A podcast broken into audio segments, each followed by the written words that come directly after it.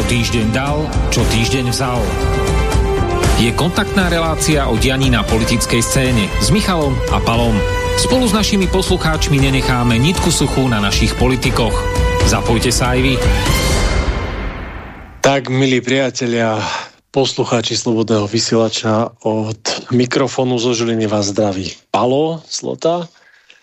Michal, čo už je tradícia, sa nezúčastňuje našej relácie. Dnes budeme mať jedného naozaj dôležitého hostia, ale až tak za pol hodinku, takže v prvej časti relácie budem eh, na vás sám. Dúfam, že vám to nebude prekážať.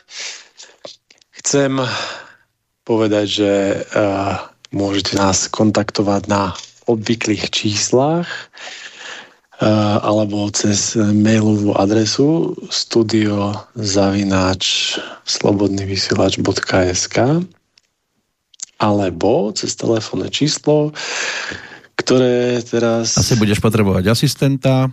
Áno, asistuj, prosím ťa. 048 381 0101 Tak.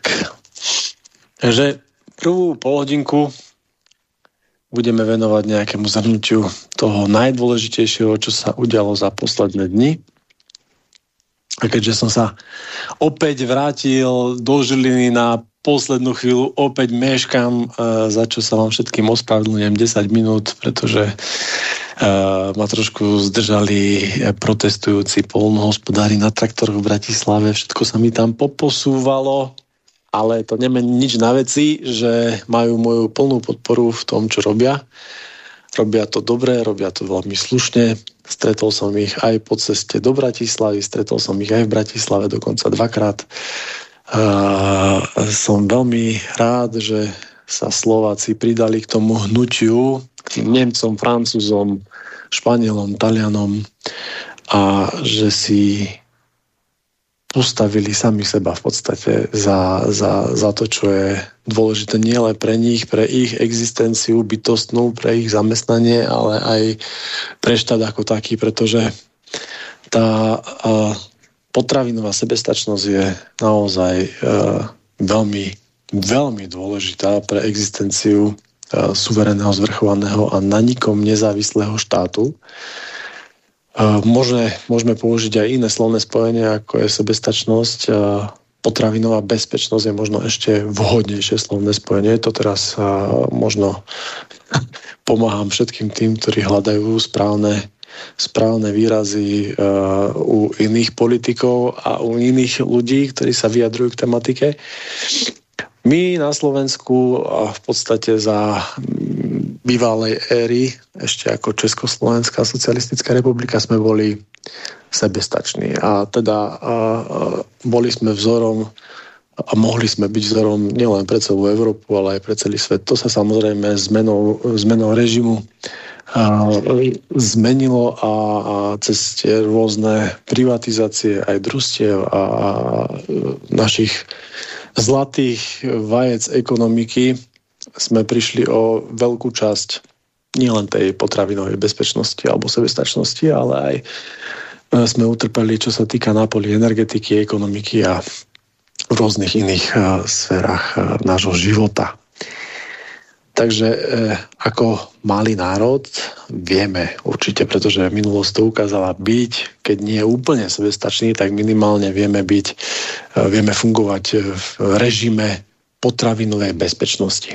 A práve tie protesty, ktoré teda odštartovali naši polnohospodári alebo farmári na tých traktoroch, je jedna z tých správnych ciest. Majú moju, moju naozaj majú moju plnú podporu v tom, čo robia, pretože neviem, či poslucháči Slobodného vysielača vedia o tom, že napríklad na Slovensko mierí polský po, reťazec, obchodný reťazec Biedronka, myslím, že tak sa to, tak sa to volá, nejde mi, nejde mi internet, takže ide na, čisto improvizáciu cez telefón. A, a Biedronka je obchodný reťazec v Polsku, ktorý naozaj vytlačil vytlačil um, reťazce, ktorým zatiaľ sa na Slovensku darí, ako napríklad Lidl. A je taký predpoklad, že pokiaľ Biedronka na Slovensko príde a bude robiť tú istú politiku, ktorú robí v Polsku, že 90% produktov, ktoré predáva, a teraz počujete dobre to číslo, lebo je závratné, 90% svojich produktov je e, vyrobených v Polsku, tak prevalcuje samozrejme reťazce ako je Lidl a ostatné reťazce, ktoré e, samozrejme budú tie drahšie, ale bude to veľký problém aj pre nás a, a pre, pre Slovákov, ktorí e, obchodujú, podnikajú a po prípade sú súčasťou toho výrobného reťazca potravín, kde samozrejme polnohospodári alebo farmári jednoznačne patria. A keď sa náš štát, Slovensko, možno v spolupráci s Európskou úniou, nepostará o to, aby, naši, aby, aby tí výrobcovia našich potravín boli podporovaní zo strany štátu, tak uh, hrozí naozaj to, že keď to tá biedronka podkope ešte z ďalšej strany, akože tých polien máme nahádzaných potencií dosť, tak uh, tí naši polnohospodári budú ťahať nie, že za kratší koniec povrazu, ale ten povraz im náš štát v spolupráci s Európskou úniou a za pomoci Polska a polských výrobcov potravín vyťahnu z rúk a už nebude ani za čo ťahať. Takže začal som takou uh, nie moc veselou témou. Je to nezvyklé, že sa neusmievam a nesmiem, ale je, je to dnes presne tak, ako hovorím. Takže to je, to je dianie, ktoré je aktuálne z Bratislavy. Včera, včera celé Slovensko na čele s prezidentkou citlivo vnímajúcou si bolo spomenúť na obete vraždy, na Jana Kuciaka, novinára, na jeho snúbenicu Martinu Kušnirovú. K tomu sa tiež musím vyjadriť ako človek, nie ako politik v prvom rade. Ľudský chcem samozrejme povedať, že súcitím s rodičmi. Je to, je to strašné, keď niekto zobere uh, vašemu dieťaťu život takto hnusne, hnusným spôsobom. A ľudia by chceli vedieť, prečo sa to stalo. Ja tomu rozumiem. Tí rodičia tých, tých mladých ľudí chcú vedieť, prečo sa to stalo, kto to spravil a chceli by mať takú tú istotu, že, že, že je to tak, ako to je prezentované a možno, možno práve kvôli tomu chceniu sa uh, uchylili k tomu, že uverili politickým rečiam niektorých uh, tých politikov, ktorí aj včera znovu krepčili na hroboch, hroboch ich detí a znovu sa snažili zneužiť tú smrť. A ja som po ceste eh, po ceste eh, v Bratislave v aute mal možnosť vypočuť si rozhovor Boženy Kuciakovej, teda mami Jana Kuciaka eh, na Exprese so Závodským a z- zarazilo ma tam jeden moment, alebo jeden moment tam bol naozaj silný, keď ona hovorila o tom, že že Žužová nie je podstatná, že to je len malá ryba ako objednávateľ, že aký ona mala dôvod na to, aby si objednávala smrť teda jej syna. A do toho jej závodsky skočil, a teraz nebudem presne citovať, ale parafrazujem, že, že v podstate chýba taký ten koncový a nevedel nájsť slovo a hľadal slovo objednávateľ tej vraždy, ale tlačilo sa mu na jazyk, úplne som to, ten začiatok toho ďalšieho slova bola koncový užívateľ výhod. Úplne, úplne to bolo cítiť, že to chce povedať. A, a možno by bolo aj lepšie, keby sa nevykoktal k tomu objednávateľovi, pretože to by malo naozaj uh, zaujímať uh, tých pozostalých úplne najviac. Kto, kto mal ten najväčší motiv a kto z toho najviac profitoval. Pretože všetci ukazujú smerom, smerom k smeru, k Robovi Ficovi, a teda aj pani, pani Kuciaková. A práve ten smer z toho profitoval určite z tej smrti najmenej. Práve naopak. Vtedy tí krepčiaci, krepčiaci, apoliticky sa tváriaci politici mali snahu vyvolať Majdan na Slovensku, čo sa im častočne aj podarilo. A tiež musím povedať ešte jednu dôležitú vec, ktorú proste málo kto, málo kde v médiách hlavného prúdu hovorí, že niekto toho Janka informoval, dával mu informácie a no, je predpoklad, že to bol niekto z tajných služieb a nebudem chodiť okolo horúcej kaše, je predpoklad, že to bol práve pán Nikolson. A nebolo by to prvýkrát, nebolo by to vôbec prvýkrát v histórii našej planéty alebo novodobej histórie sveta, politiky, že tajní agenti a dvojití agenti zohrávajú veľkú rolu v tvorení politiky tých či oných štátov v prospech uh, superveľmocia, v prospech tých, ktorým slúžia. A možno by bolo naozaj dobré sa zamyslieť nad tým, že kto bol ten profitujúci kto mal motív a či to náhodou nemohlo byť aj tak, že Janko Kuciak sa chcel vzoprieť ľuďom, ktorí ho kremili informáciami, možno chcel spraviť nejaký článok o nich a či sa mu to takýmto naozaj hrozným spôsobom nevrátilo. No, takže to je ďalšia smutná téma, ktorou začínam. Môžeme sa presunúť ďalej čo bolo naozaj veľmi dôležité pre nás Slovákov, slovenských občanov a náš domov, Slovenskú republiku, bolo to, čo sa udialo v Európskom parlamente. Totižto Robert Fico mm, ešte dávnejšie, ešte pred tým spomínaným Majdanom, slovenským teda, uh, vetoval na úrovni premiérov uh, povinné E, migračné kvóty. Za to mu samozrejme ja z tohto miesta zo Žiliny od mikrofónu tlieskam. Za čo mu však netlieskam a nemôžem tlieskať, aj keď teda stále nejak tak dúfam, že to je nejaký, nejaký jeho plán, nejaká stratégia, čo samozrejme nemusí byť pravda, je to, že to jeho právo veta na úrovni premiérov, čo je sam, samozrejme z pohľadu národniara teda z môjho pohľadu, z pohľadu štátotvornosti Slovenska, veľmi dôležitá vec, bolo zlomené. A bolo zlomené Európskym parlamentom a to, a to v podstate len a, a klasickou väčšinou proste parlamentu. A toto je niečo, čo sa mi veľmi zle Trávi, neviem, neviem, s tým, neviem sa s tým stotožniť, tak ako sa neviem stotožniť s tým, ako sa k tomu premiér Slovenskej republiky Robert Fico postavil, pretože uh, v tom videu, ktoré som videl, sa javí, že sa teda tomu spriečil, ale so stiahnutým chvostom. Hej. Uh, konštatoval, že to, že to hm, právo veta nie, to, znie, to nekonštatoval. Konštatoval, že cez legislatívny návrh sme boli donútení, pretože my tie návrhy rozhodnutia musíme z ústavy, pretože to máme ústava napísané, do tej našej legislatívy zapracovávať.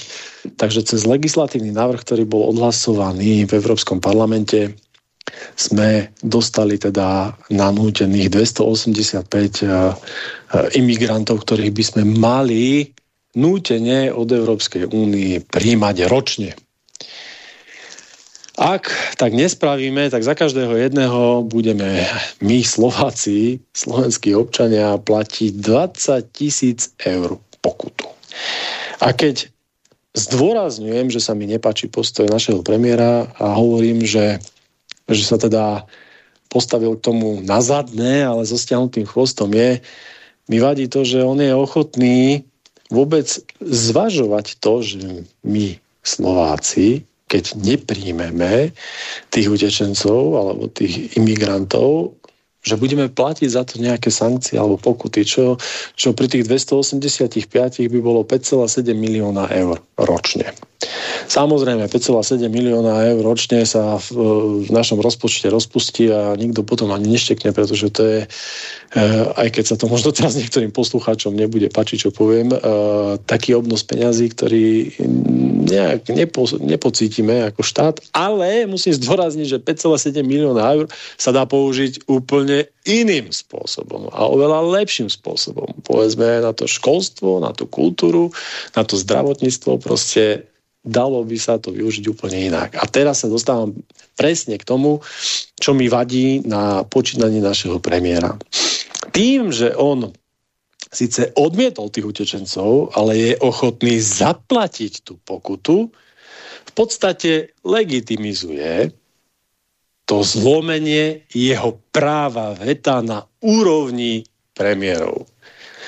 Ja rozumiem tomu, že legislatívne má možno ruky zviazané a možno je tlačený do kuta cez e, iné sankcie, cez e, Centrálnu banku Európsku, alebo možno sa mu e, pani doktorka ženských problémov vyhrážala nejakým iným spôsobom a tlačí ho k múru, ale tým, že je ochotný platiť tú pokutu, tak ako keby nemal problém s tým, že na úrovni premiérov, a teda to je tá najvyššia inštancia, lebo myslím, že len dvaja prezidenti sa zúčastňujú týchto, týchto uh, jednaní, lebo len dva štáty majú uh, systém, kde teda nechodí premiér uh, rokovať uh, významné uh, dohody do Európskej únie.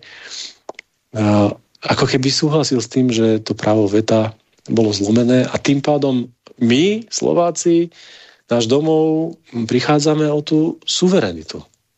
Pretože cez tie legislatívne návrhy sa naozaj dá tou uh, uh, jednoduchou väčšinou či kvalifikovanou väčšinou uh, uh, pretlačiť v podstate všetko.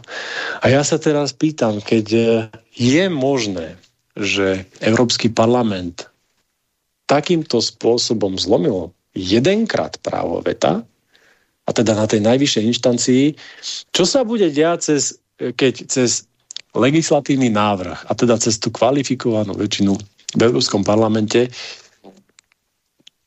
prejde um, taký návrh, ktorý by popieral existenciu našej ústavy a teda našu štátotvornosť. Ako sa budeme chovať potom, keďže už máme jeden precedens a politik, ktorý na jednej strane hovorí to a na druhej strane úplne neplní všetko teda, čo je proklamované. Ako sa postaví potom k takej problematike, keď budeme reálne potom strácať našu suverenitu, našu zvrchovanosť, našu autonómiu a ten precedens je daný. To naozaj popreme existenciu našeho štátu, našej ústavy, našej štátotvornosti. Staneme sa len eh, súčasťou európskeho superštátu ako nejaká východná, východná časť uh, politického, možno federatívneho uh, združenia bývalých štátov, alebo ja neviem. No. Mne osobne to veľmi vadí. Potom budeme ešte Slováci, alebo už budeme len Európčania, ktorí z hodov okolností rozprávajú zatiaľ po slovensky, alebo ako to je, pretože toto je naozaj veľmi nebezpečné. Veľmi nebezpečná vec sa stala a namiesto toho, aby sa trieskalo po stoloch v Európe, v Európskej únii a zásadným spôsobom sa nielen odmietalo to, že budeme mať nanominovaných e, pristahovalcov, ale, ale aj to, že nebudeme platiť ani cent ani cent, ani za jedného, pretože to právo veta sme využili a je to naše posledné slovo proste. Tak by to malo politicky byť. Ale bohužiaľ nie je. Čo sa nám za tých pár dní, čo sme sa nepočuli, ešte stalo? No, prezidentské voľby sú v plnom prúde a chystajú sa nielen u nás, ale aj v Ruskej federácii. A, a začnem teda tými slovenskými. A, máme jasných kandidátov. Jeden, ktorý bol vyradený, je e, znovu zaradený. Hovorím o slovenskom prezidentskom kandidátovi, ktorý sa chová ako Patrovič v, v tom má, v Slovensku má talent. stály, stály kandidát na prezidenta, ktorý mm, nejakým spôsobom nevie e, prežiť to, že je nepriechodný, nie prvýkrát, nie druhýkrát a, a nie len v prezidentských voľbách, ale aj v iných. Hovorím o pánovi Švecovi, ktorý z nejakého titulu silou mocou musí trieštiť hlasy a chce na seba naviazať a, tých tisíc hlasov ktoré možno by mohli byť rozhodujúce. A myslím si, že každému z poslucháčov je jasné, že máme, máme, štyroch, máme štyroch silných kandidátov. Jeden je Štefan Harabín, jeden je Peter Pellegrini, tretí je pán Korčok a štvrtý je uh, Igor Hrozný Matovič, usvedčený daňový podvodník. Toto sú štyri štyri osoby, ktoré, ktoré sú najvýraznejšie, ktoré majú najväčší výtlak. No a mne ako národňárovi nedá, nedá povedať to, že máme tam uh, zopár teda takých, ktorí sa národne tvária. Možno to aj myslia, úprimne, o čom pri teda niektorých fakt pochybujem a, a rozbijajú, znovu rozbijajú. Tvária sa síce ako tí a, zjednotiteľia, ako tí, ktorí sa snažia spájať, ale tieto prezidentské voľby ukazujú, že opak je pravdou. Proste, a aby som nebol, nebol tajnoskár, tak samozrejme hovorím o, o pánovi Kotlebovi a o pánovi Dankovi. To zdôrazňujem. Lebo síce zaznievajú také hlasy, že Andrej Danko sa vzdá v prospech Štefana Hrabina. Myslím, že to pán Michalko povedal v relácii. Lenže na slovo Andreja Danka sa nedá spoliehať, to ste si už dúfam, dúfam všimli všetci a dúfam, že si všetci pamätáte, že je schopný um, jedného dňa povedať, že politike ne, nerozumie a odchádza a o tri dní na to sa nechá opätovne zvoliť e, svojimi uh, poskokmi za predsedu strany určite si pamätáte aj to, ako sa zachoval k človeku, ktorý ho spravil predsedom Slovenskej národnej strany, že do troch mesiacov ho nezákonne proti stanovám vylúčil a začal ho očerňovať. A robí to doteraz. Je to zradca, ktorý nezradil raz, ale viacejkrát. A dokoľvek by sa o tom chcel som ňou rozprávať, tak som ochotný dokonca sa rozprávať aj s ním v priamom prenose, keby chcel čomu by sa určite chcel vyhnúť, ako sa len bude dať. Bol by som rád, keby sa títo opotrebovaní, nie až tak starí ľudia, ale starší politici, ktorí už uh, ukázali, čo vedia, um, nejak tak upratali, uvedomili si, že, že nie je všetko o tom, aby chytali tie politické body, za každú cenu. Nie je, o tom, nie je to o tom, že uh, naznačia, že sa vzdajú, ale pokiaľ im to bude vyhovovať a pokiaľ majú šancu stať sa predsedom parlamentu, tak tak nemusia urobiť. To teda odkazujem teraz Štefanovi Harabinovi, že, že nech si veľmi dáva pozor na to, že čomu verí, komu verí. A bol by som rád, keby, keby do toho prezidentského boja o naozaj významnú pozíciu v štáte. Išiel len jeden národne orientovaný politik a myslím si, že z tých, ktorí tam sú, a to ukázala aj minulosť, to zase odkazujem pánovi Kotlebovi, je jediný, ktorý je priechodný práve doktor Štefan Harbin. No, dnes hovorím dosť monotónne, ospravedlňujem sa za to, pretože som naozaj dosť unavený vstával som o 5. a len tak, tak som stihol toto vysielanie. Ale prejdeme ďalej a myslím si, že poslednou témou bude to, čo sa deje vo svete, respektíve čo sa deje na východ od našich hraníc. Lebo už ako som spomínal, uh, blížia sa prezidentské voľby aj v Ruskej federácii a samozrejme dejú sa veľké veci, ale že veľké veci na Ukrajine, kde stále zúri vojenský konflikt. Nenazýval by som to regulérnou vojnou, lebo pevne som presvedčený o tom, že pokiaľ by bola vyhlásená regulérna vojna podľa všetkých pravidiel a bola použitá regulérna armáda Ruskej federácii, tak by ten priebeh vyzeral o dosť horšie, ako vyzerá dnes. A začal by som sa venovať tomu východu asi práve od tých od, tých, od toho pádu tej Avdejky. Dúfam, dúfam, že to čítam správne. Avdejka. Po Bachmute a Mariupole to je vlastne tretia a myslím si, že aj posledná pevnosť, ktorú ukrajinský banderovský režim opevňoval nie dva týždne, nie tri, tri mesiace a neopevňoval ho ani, e, alebo nezačali opevňovať ani e, takto pred dvoma rokmi vo februári ale tieto mestá boli pripravované na ten stred uh, naozaj dlhú dobu. Boli to skutočne, tak ako som povedal, pevnosti.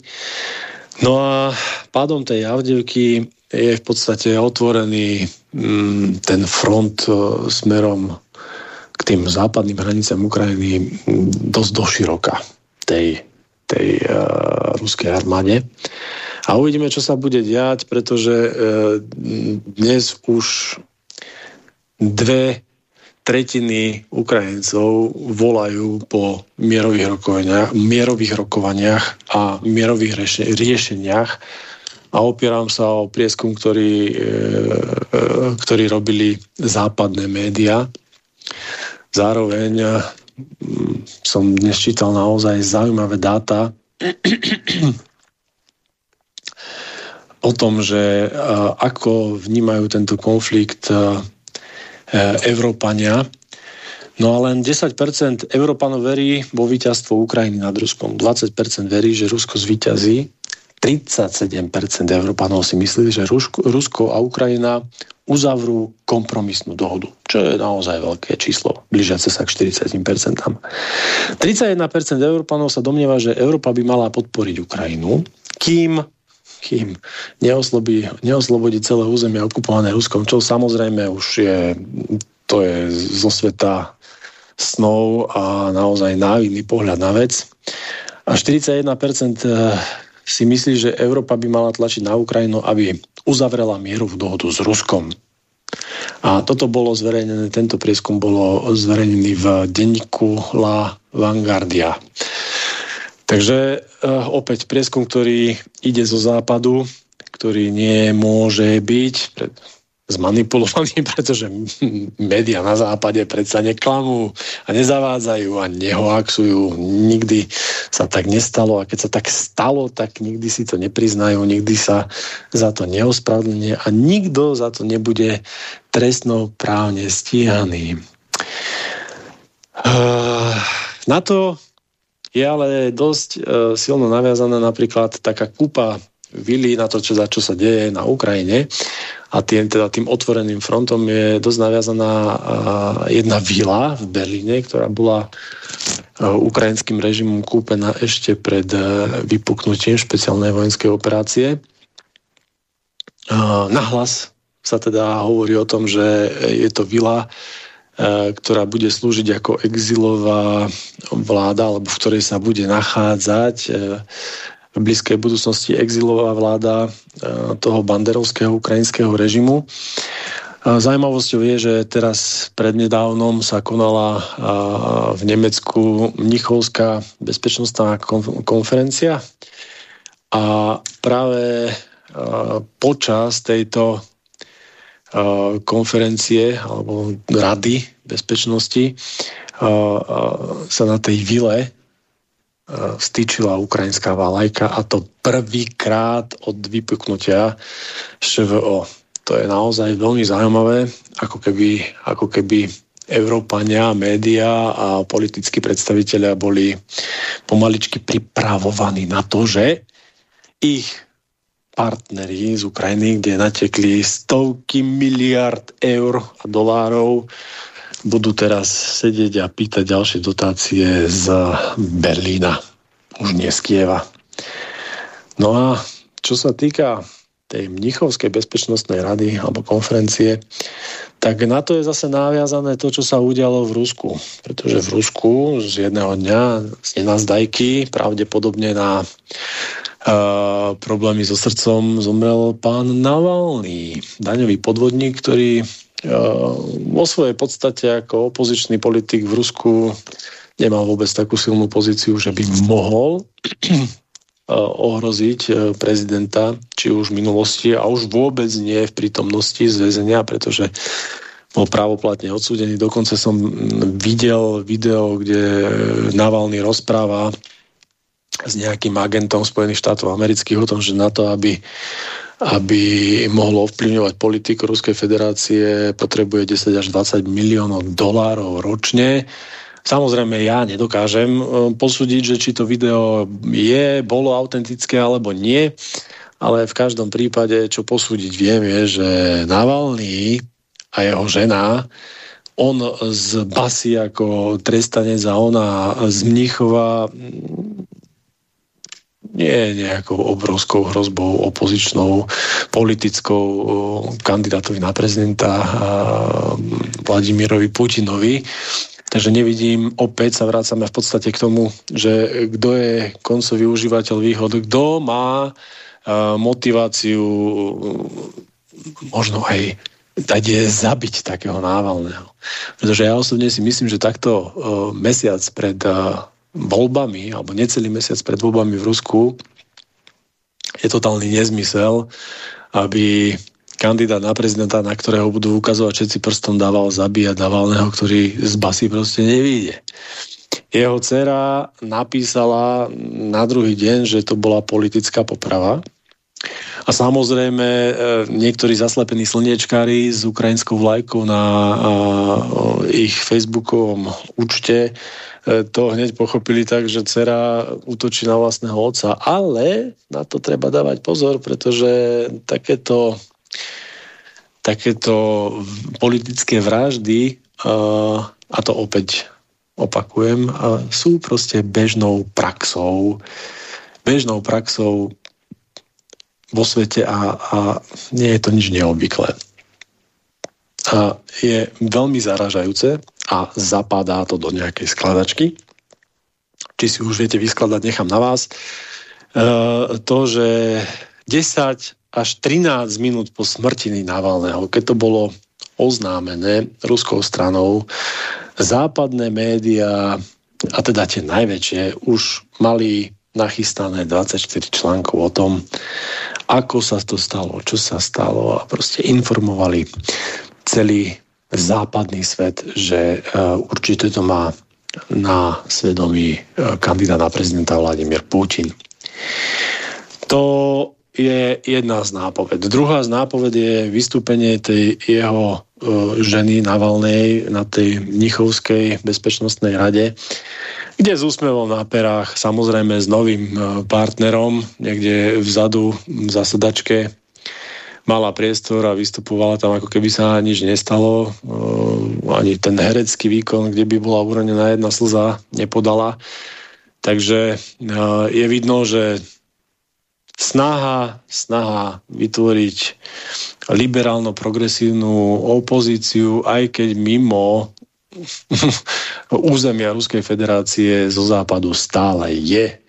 A práve preto som viac menej pevne presvedčený o tom, že, že ak to bola politická poprava, tak určite to nebola politická poprava smerovaná z vnútroštátnych uh, kruhov v Ruskej federácii, ale práve naopak. Jedného dňa Navalny je na súde bez problémov zdravý, živý a na druhý deň uh, dostane srdcový záchvat alebo príhodu takú, že, že ho nezachránia. Veľmi divné, veľmi otázne. A určite veľa z vás, poslucháčov Slobodného vysielača, sleduje aj vystúpenia Zoroslava Kolára, sú naozaj veľmi dobré, z tohto miesta zo Žiliny pána Kolára pozdravujem a, a pevne verím, že zotrvá v tom, čo robí, pretože to robí naozaj dobre. otvára oči nie malo ľuďom, má dobrú výchozu pozíciu, je to človek, ktorý má niečo za sebou, ktorý má toho v hlave naozaj viac ako prevažná väčšina tých, ktorí robia nám opozíciu. A v tom poslednom videu, kde teda hovorí a opisuje pána Korčoka jeho vzťah ku športu, hovorí aj o tom, že v histórii tie západné štáty na čele so Spojenými štátmi americkými neraz vyprovokovali vojenský konflikt v podstate len dobrou príhodou, dobrým, dobrým, dobrým, dobrou rozprávkou, ktorou vykreslili napadaný štát ako ten zlý, ten skutoč, tú skutočnú hrozbu pre ich bezpečnosť. No a toto sa v podstate e, obdobne deje pravdepodobne aj teraz. Hovorím o tom, že e, Vladimír Putin spoločne s bieloruským prezidentom e, Aleksandrom Lukašenkom pred pár dňami vyhlásil, a teraz, teraz budem citovať, lebo mám to tu napísané na papieri, Polské a americké spravodajské služby pripravujú rozsiahlú provokáciu proti polskému civilnému obyvateľstvu, z ktorej obvinia Rusko a Bielorusko. Tak ja držím, ja naozaj držím palce všetkým Poliakom. Ak to nejaký mm, občan Polskej republiky teraz počúva rozumie nám, tak uh, informujte, prosím vás, všetkých svojich spoluobčanov, ktorí naozaj nemajú až tak blízko tej, k tej Ruskej federácii o tom, že takéto niečo sa môže udiať. Uh, nebolo by to prvýkrát v histórii Spojených štátov amerických, Veľkej Británie a existencie Severoatlantickej aliancie, že takéto niečo sa udeje aby bolo teda napadnuté Severoatlantickou alianciou, mohlo byť napadnuté napríklad také Bielorusko, ktoré je partnerským štátom Ruskej federácie a pokiaľ by sa to také niečo udialo, tak tak ako máme my článok 5, tak také niečo majú samozrejme aj oni a potom by ten západný svet, ktorý má vyprázdnené kasárne neochotných mladých ľudí, ktorí nechcú narukovať a nechať sa zabiť za záujmy politikov, pocitil naozaj tú skutočnú silu tej regulérnej armády Ruskej federácie, čo by nebolo asi až tak príjemné samozrejme s tým, že by sa do toho zapojili ich partnerské štáty, ako je napríklad Bielorusko a, a a keď sa dneska, alebo keď sa pri mojich slovách teraz niekto akože uškrňa nejaký nejaký progresívny liberál, ktorý sa opieral o tú Severoatlantickú alianciu, tak e, mu chcem zdôrazniť jednu vec, že Spojené štáty americké, alebo môžeme zjednodušene hovoriť, že Američania sa vždy do tých vojen zapájajú až vtedy, keď sú istí, že budú mať e, dobrý koniec, pretože sa niekoľkokrát v histórii popálili a nemienia to robiť opakovane. A hlavne tá najväčšia časť armády Spojených štátov amerických je zamestnaná Čínou, bo to je tá skutočná hrozba, ako aj Blízkym východom. Takže nebol by som si až taký istý, že, že pokiaľ by takýto, pokiaľ by takýto útok pod falošnou vlajkou bol uskutočnený, že nakoniec budeme my, lebo my patríme do tej Severoatlantickej aliancie, patriť k tým výťazom a v podstate neviem, či vôbec budú ešte nejakí výťazi, skôr budeme všetci uh, tí, ktorí prehrajú. Toto by sa mohlo samozrejme odohrať uh, už niekoľkokrát spomínanom uh, priesmiku Suvalsky, ktorý je akousi spojnicou medzi Ruskou federáciou a tým Kaliningradom, ktorý do Ruskej federácie patrí. A zároveň ten priesmik Suvalsky tvorí takú nejakú pupočnú šnúru Severoatlantickej aliancie, pretože uh, tam by mohla byť tá aliancia roztrhnutá na také uh, kusy a dúfam, že sa teda toto neudeje, pretože tam práve prebiehajú tie najväčšie cvičenia, ten uh, Steadfast, Steadfast 2024. No, a myslím si, že som uh, zhrnul všetky tie najdôležitejšie veci a možno som to uh, aj časovo trošku prehnal. Peťo, ak ma počuješ, prosím ťa, Počujem, uh, počujem.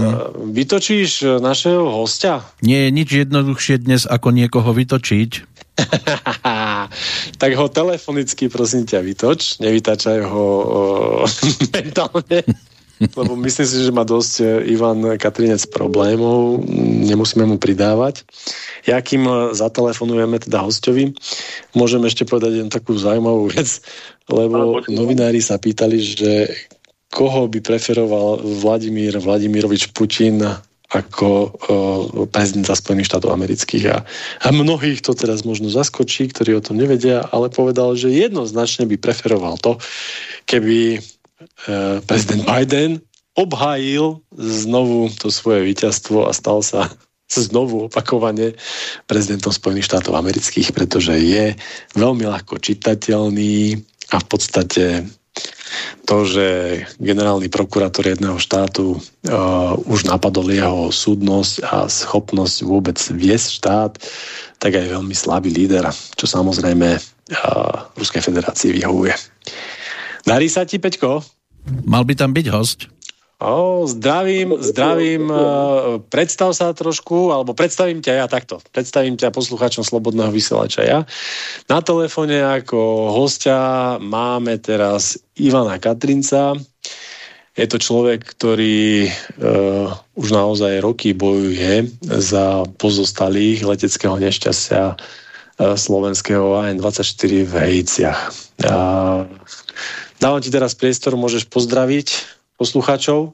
Zdravím poslucháčov rádia a samozrejme aj ostatných, ktorí nás počúvajú. Ktorí nás majú radi, ale aj tí, ktorí nás nemajú radi, nás počúvajú. a tých tiež nie je málo. narážam. Áno, áno, áno. No dobre, poďme na to.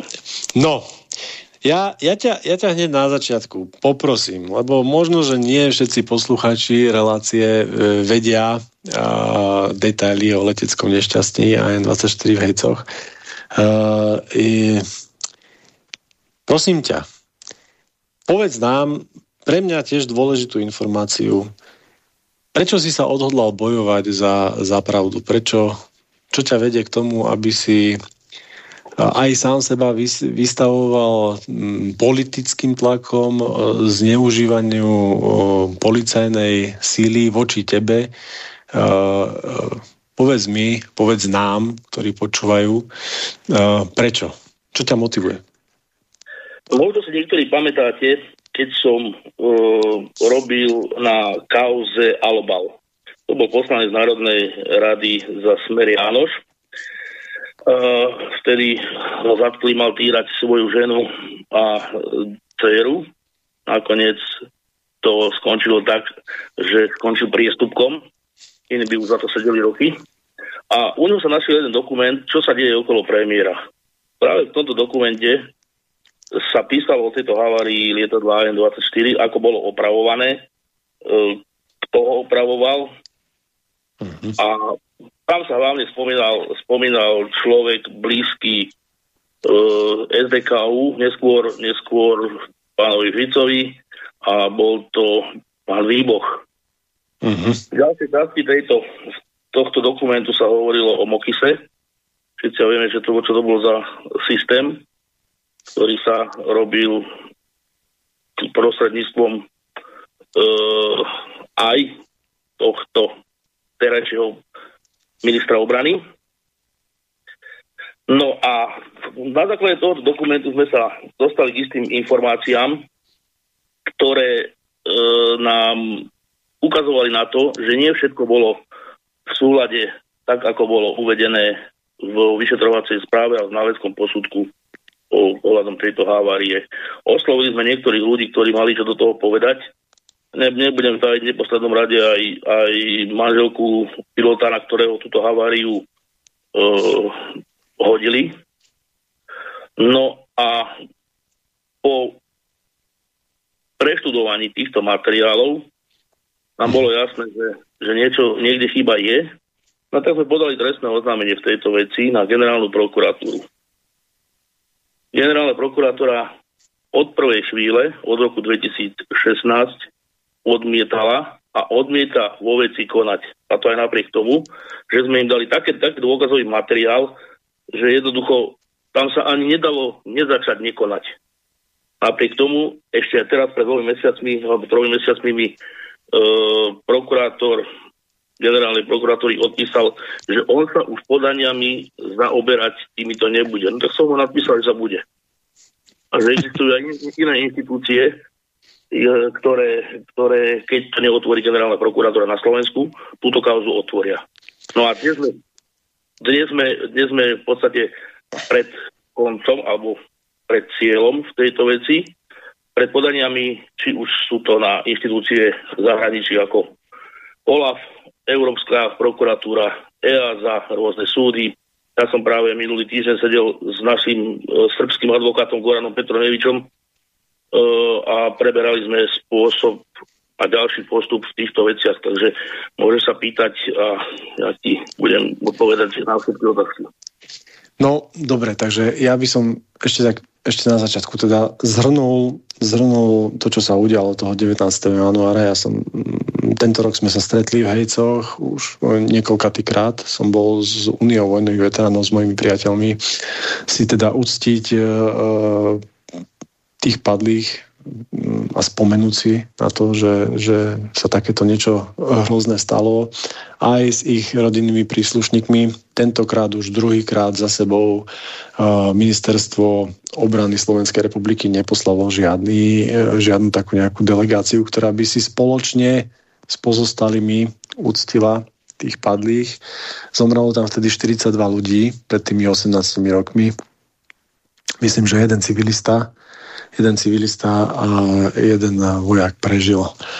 To len tak naozaj struč, len tak stručnosť. Ešte raz? Prežil len jeden vojak. Tak, Bol jeden vojak. No, je, 42, 42 ľudí tam zahynulo, jeden vojak prežil. Hej, hej, ak sa nemýlim, tak sa volá Farkaš. Mám taký dojem.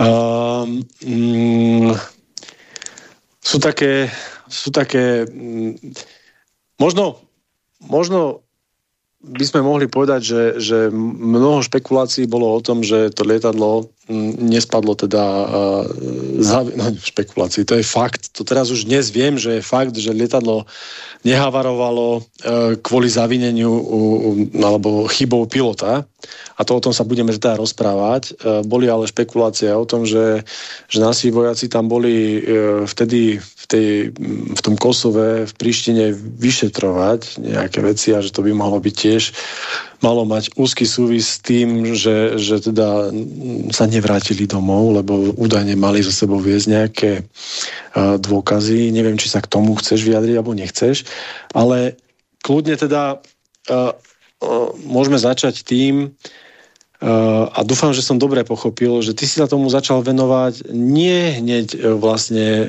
v 2006, ale, ale až po tej kauze Aloval, tak? Roku. V 2016 Ako? roku sme začali prvýkrát. V roku 2016 tak. sme prvýkrát začali na tomto pracovať, takže... Dobre, dobre, to, dobre. Je to už 8 rokov. Dobre.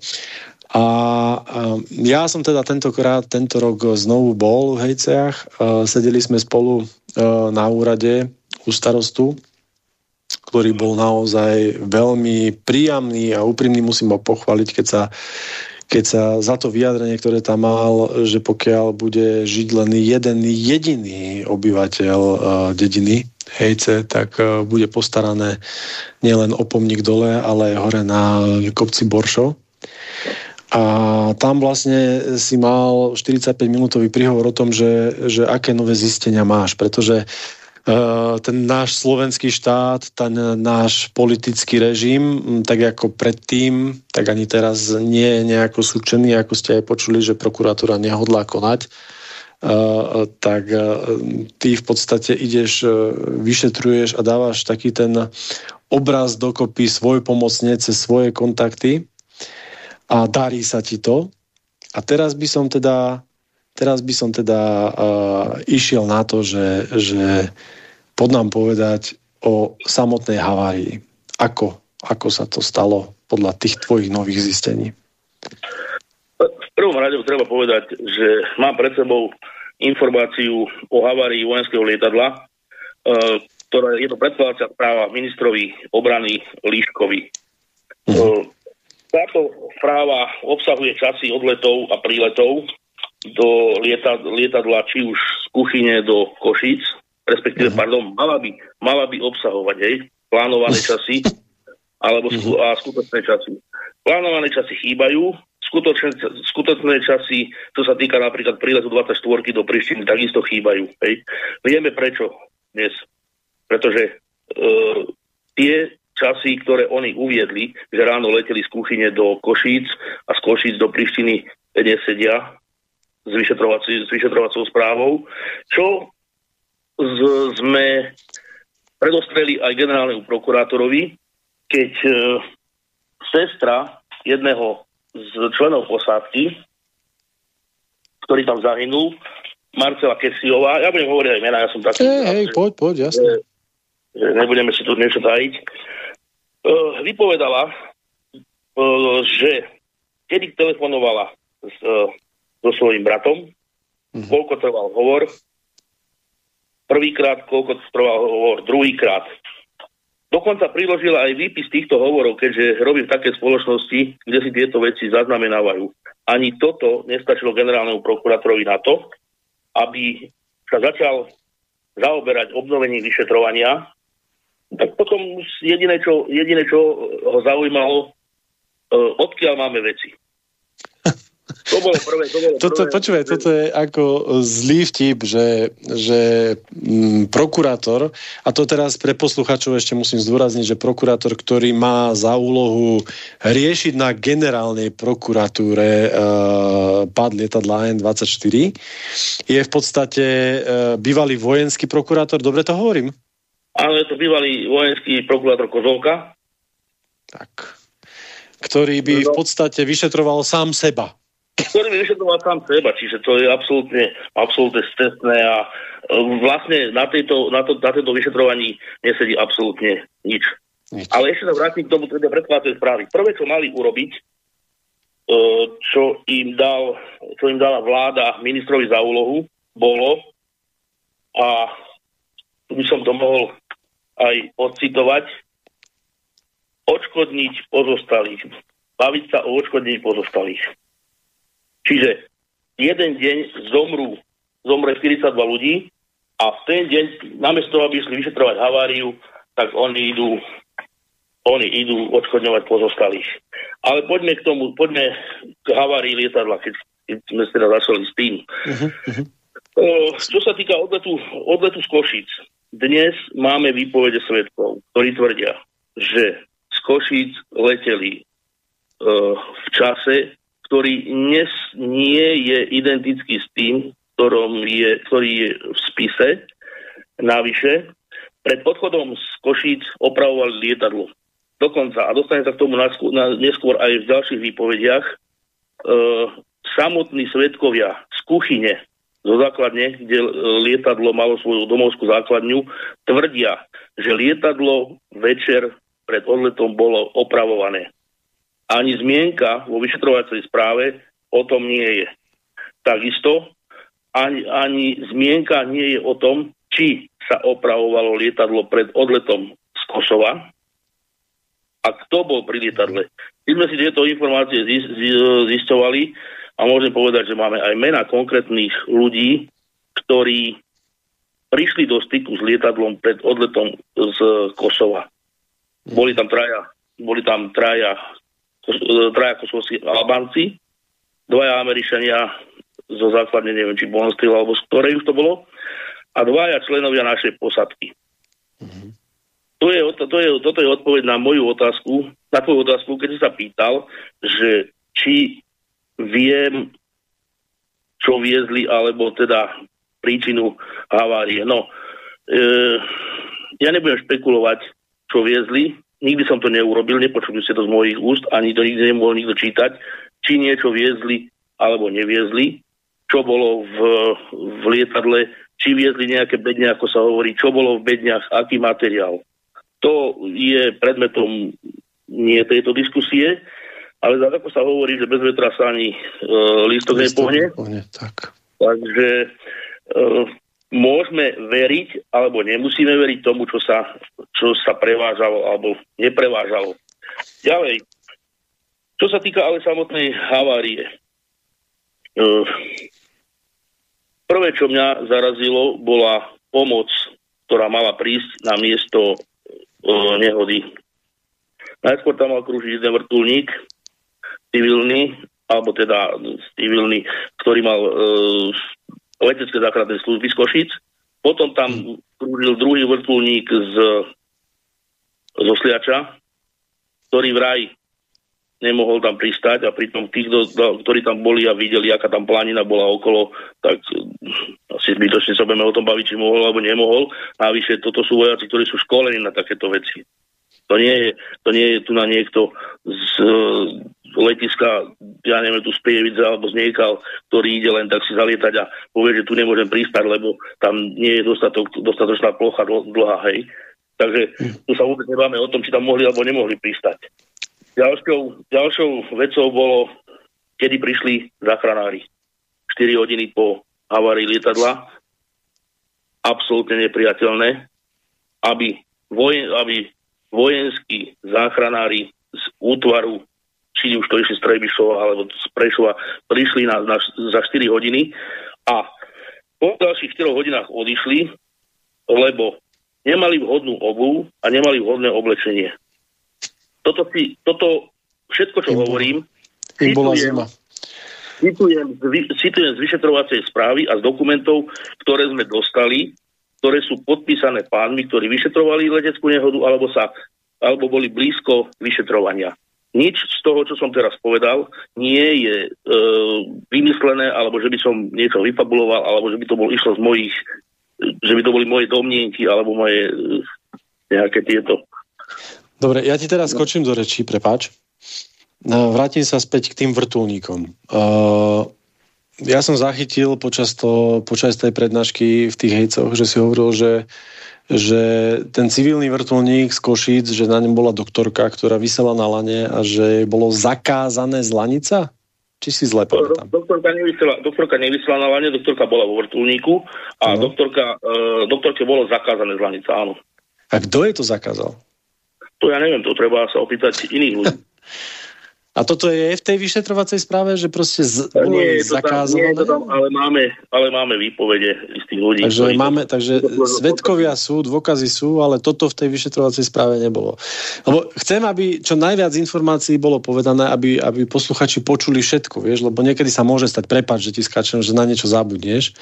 Tak uh, ešte ešte k tej štvorhodinovej, k tomu štvorhodinovému zotrvaniu teda tých záchranárov, keď sa tam po tých 4 hodinách v tých mrazoch, lebo tento rok, keď sme tam boli, tak bola naozaj zima, fúkal studený vietor a, a tie podmienky boli veľmi podobné v podstate aj tomu dňu, keď e, to lietadlo, tomu večeru, keď to lietadlo spadlo, tak e, e, akože myslím si, keby tí záchranári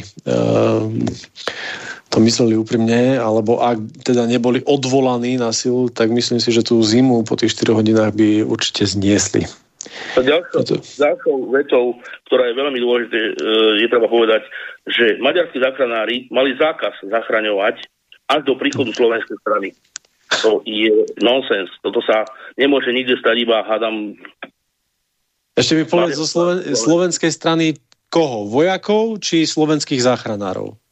E, slovenských záchranárov a prišli tam potom vyšetrovatelia zo Slovenska, samozrejme to bolo už odklúčené, toto miesto maďarskými, maďarskými vojakmi, hej. A ja e, nehovorím, že tam niekto žil, samozrejme, že už to bolo 4 hodiny, tí ľudia, bolo tam minus 15 stupňov alebo minus 13 stupňov, takže tí ľudia po, zomreli podchladení, ale veľmi dôležitá informácia. Čo sa týka výpovede, výpovede e, istého pána, a to je pán Farkáš, ktorý prežil. Mm-hmm. Pán Farkáš povedal, keď volal na 158, že, e, nie, že kopu ľudí tu ešte žije. Ano. A v jednom, v, jednom, e, v jednej slabej chvíľke v Košicach, keď sa stretol s vojakmi, tak povedal, a ja teraz to slovo použijem doslova, aj keď teda by som to nemal do eteru pustiť, tie kurvy nás tam nechali pomrznúť. A keď si zoberiete, keď si zoberiete časy, kedy e, padlo lietadlo, kedy volal na 158. Mám celý záznam. Mm-hmm. E, kedy prišli záchranári, tak minimálne, minimálne by sa prokurátor mala zaoberať touto vecou, že ako sa vykonali záchranárske práce v súvislosti smrťou 42 našich občanov. Zlyhanie, zlyhanie. A to, to, to občanov, to sú chalani, to boli chalani a devčatá, ktorí boli ešte aj ochotní proste za to Slovensko niečo robiť, bojovať, hej, ako vojaci. Takže je to o to smutnejšie, že za tú ich službu boli odmenení tým, ako povedal Farkaš, že ich tam nechali zamrznúť, lebo ja, ja som teda tiež počul uh, Farkaša rozprávať raz, teda, keď asi v slabej chvíľke tiež a opisoval situáciu, kde najprv ich odťahoval uh, tých žijúcich teda od ohňa, ale potom ich potom k tomu ohňu musel ťahať, aby teda v snahe, aby nezamrzli. No. V čase, v čase 1954 Farkaš na 158 povedal, uh, kričia, takže viacerí prežili. A on, Farkaš hovorí, nie, pardon, zahynuli všetci a Farkaš hovorí, nie, kričia tu okolo mňa ešte ľudia, takže viacerí prežili. Prosím, že pýtam sa, či viacerí prežili. Áno, prežili viacerí. To je hrozné. To bolo 1954. Prosím ťa, kedy, kedy, je, e, kedy, kedy vyšetrovateľe vlastne, alebo kedy to lietadlo reálne, v ktorej minúte a hodine e, narazilo do toho? 1946? Re, reálne to bolo 1937 a uh-huh. aj nejaké drobné sekundy. Uh-huh. No a keď sme sa dostali, keď sme hľadali záznam z čiernej skrinky, tak samozrejme záznam v dispozícii nebol ani na ministerstve, ani nikdy, nikde na čo otajnil vyšetrovací spis ho do otajneného e, odtajnenej správy nedal. Nevidím absolútne dôvod, prečo tak neurobil, prečo má byť utajený nejaký záznam z letu. No ale ja som sa k nemu dostal. Dostal som sa k nemu úplne náhodou a ja som ho aj, myslím, že poslal ministrovi obrany vtedy s tým, že záznam letu alebo čiernej skrinky usekli v čase 2 hodiny 32 minút a 30 uh, e, sekúnd. Čiže chýbajú tam minimálne 3-4 minúty, minúty uh, záznamu. Takže v podstate pred nárazom, pred 1937, e, hej, uh, chýbajú, chýbajú, chýbajú tiež nejaké minúty záznamu. Áno ktoré, e, ktorým sa ty nevieš dopracovať, lebo je to v utajenom režime. Ja teraz pre posluchačov teda poviem jednu vec, že, že aj, aj k tým záznamom z tej čiernej skrinky si sa vlastne dopracoval cez českú firmu, ktorá robila e, analýzu toho, čo na tej čiernej skrinke bolo zapísané tak? Dobre hovorím? Nie, nie je to celkom presne tak. Z, z čiernu skrinku záznam som získal úplne z iných zdrojov. Ja som mm-hmm. tejto čiernej, ja som tejto, túto čiernu skrinku o ktorej hovoríme, žiadal som o zápis českú firmu, ktorá tento uh, zapisovač vyrobila.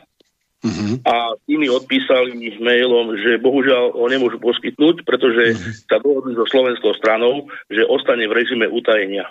Je no, takto uh, celá, aha, nielen tie 4 minúty, sme, ale celá. Uh-huh. Teraz sme urobili, teraz sme urobili ďalšie kroky k tomu, aby neostal v režime utajenia.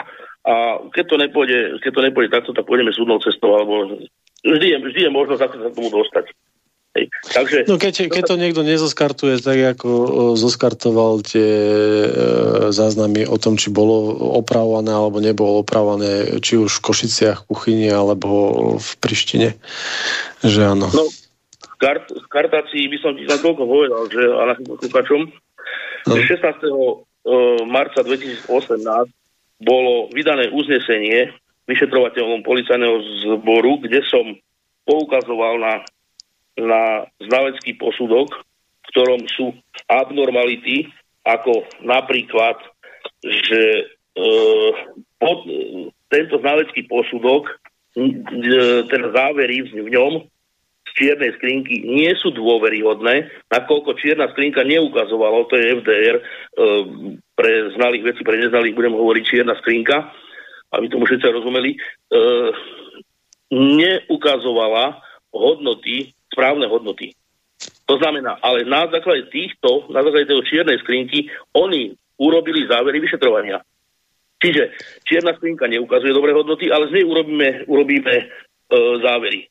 A keď sa k tomuto vrátim, k tomuto, tomuto znaleckému posudku, tak vyšetrovateľ toho 16.3. napísal v odôvodnení, že pani doktorka Romana Poldalfová, vedúca oddelenia obchodného zastupovania sekcie legislatívy na MO, tak samotnému znaleckému posudku nevedela vyjadriť, nakoľko tento znalecký posudok je už startovaný, o čom predložila na založenie do vyšetrovacieho spisu aj príslušnú písomnú dokumentáciu. To akože si urobili srandu. To si Ej, robíš srandu toto oni z najväčšej leteckej havárii v dejinách Slovenska kartujú znalecký posudok. No a, nedodaj, a nedoložia ho do, do, vyšetrovateľ, do vyšetrovateľového spisu. To je... Nič lepšie ma nenapadlo, len tento znalecký posudok, ktorý mám k dispozícii ofotiť a poslať ho pánovi ministrovi obrany s tým, že keď mu chýbajú ďalšie veci v spise, tak mu ich dodám, pretože spis havárie, z najväčšej havárie má byť kompletný. To je niečo neuveriteľné. Prosím ťa, e, ešte pre posluchačov, vráťme sa k tomu, e, že čierna skrinka alebo ten prístroj, ktorý zapisuje tie jednotlivé hodnoty, neukazoval správne, správne hodnoty. E, trošku nám opíš, že ako ich skresloval, alebo ja si pamätám, že tam boli výšky, ktoré nemali, ne, nemali s realitou nič spoločné a samozrejme to, to lepšie povieš no. ty, lebo to máš pred sebou ako ja. No, teraz keď e, e, počas, počase sa na to pozerali, nie ja, ale odborníci, ktorí tomu naozaj rozumejú, tak oni povedali, že tie výšky sú v poriadku sa pozerám na nich, tak sú v poriadku, alebo ukazovali, alebo neukazovali dobre. Nie. Nakoniec, nakoniec sa zistilo, a toto je škandál, aký asi ťažko budú rozchádzať, že oni uviedli vo vyšetrovacej správe inú, inú trasu letu tohto lietadla, počuješ dobre, inú trasu letu tohto lietadla, hej, a oni skutočne, keď sme našli, mali letieť nad kopcom Bán. A z kopca Bán mali leteť na, mali klesať na kopec e, Borso, kde havarovali. Mm-hmm. Nakoniec úplnou náhodou sme sa dostali k informácii od jedného svetka v Maďarsku, že ale kopec Bán je ešte jeden, 8 kilometrov južne od kopca to, tohto druhého kopca Bán a áno, v tej dobe tam chytilo e, lietadlo, nejaké osvet, osvetlenie, čo je na kopci, ktoré signalizuje, e, teda aby nenarazilo lietadlo do kopca. Hej. A bolo na výške 260, e, bolo na výške 295,8 metra. Presne výška kopca, ktorý má e, kopec Bán, ja ho nazvem Bán 2, ten, na ktorý, ten, ktorý zabudli uviezť do vyšetrovacej správy. A potom je tu ďalšia indícia k tomu, že naozaj leteli po tomto, e, cez, ponad tento kopec, že prokurátor vojenskej prokuratúry už 14. februára 2006 povedal, že znalcom položte otázku, že ak by pilot v tomto okamihu začiatku dvíhania lietadla mal k dispozícii obidve pohonné jednotky, či mohol ešte v danom zaťažení lietadla zmeniť smer letu tak, aby nedošlo k stretu s lesným porastom, respektíve terénom.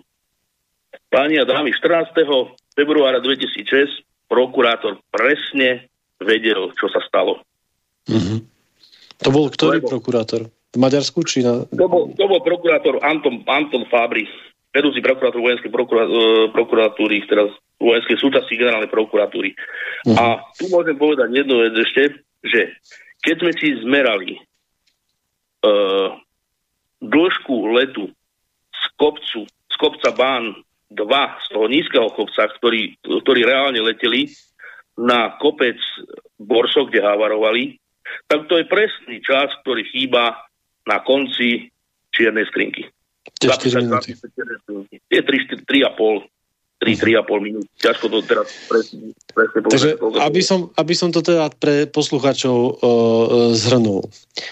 Uh, vo vyšetrovacej správe vyšetrovateľia uh, zistili, vyšetr- vyšetrovaním, prepáč, že sa smejem, ale ako je to tragikomické, že, že lietadlo letelo nad kopcom Bán, ktorý budeme my označovať ako Bán 1.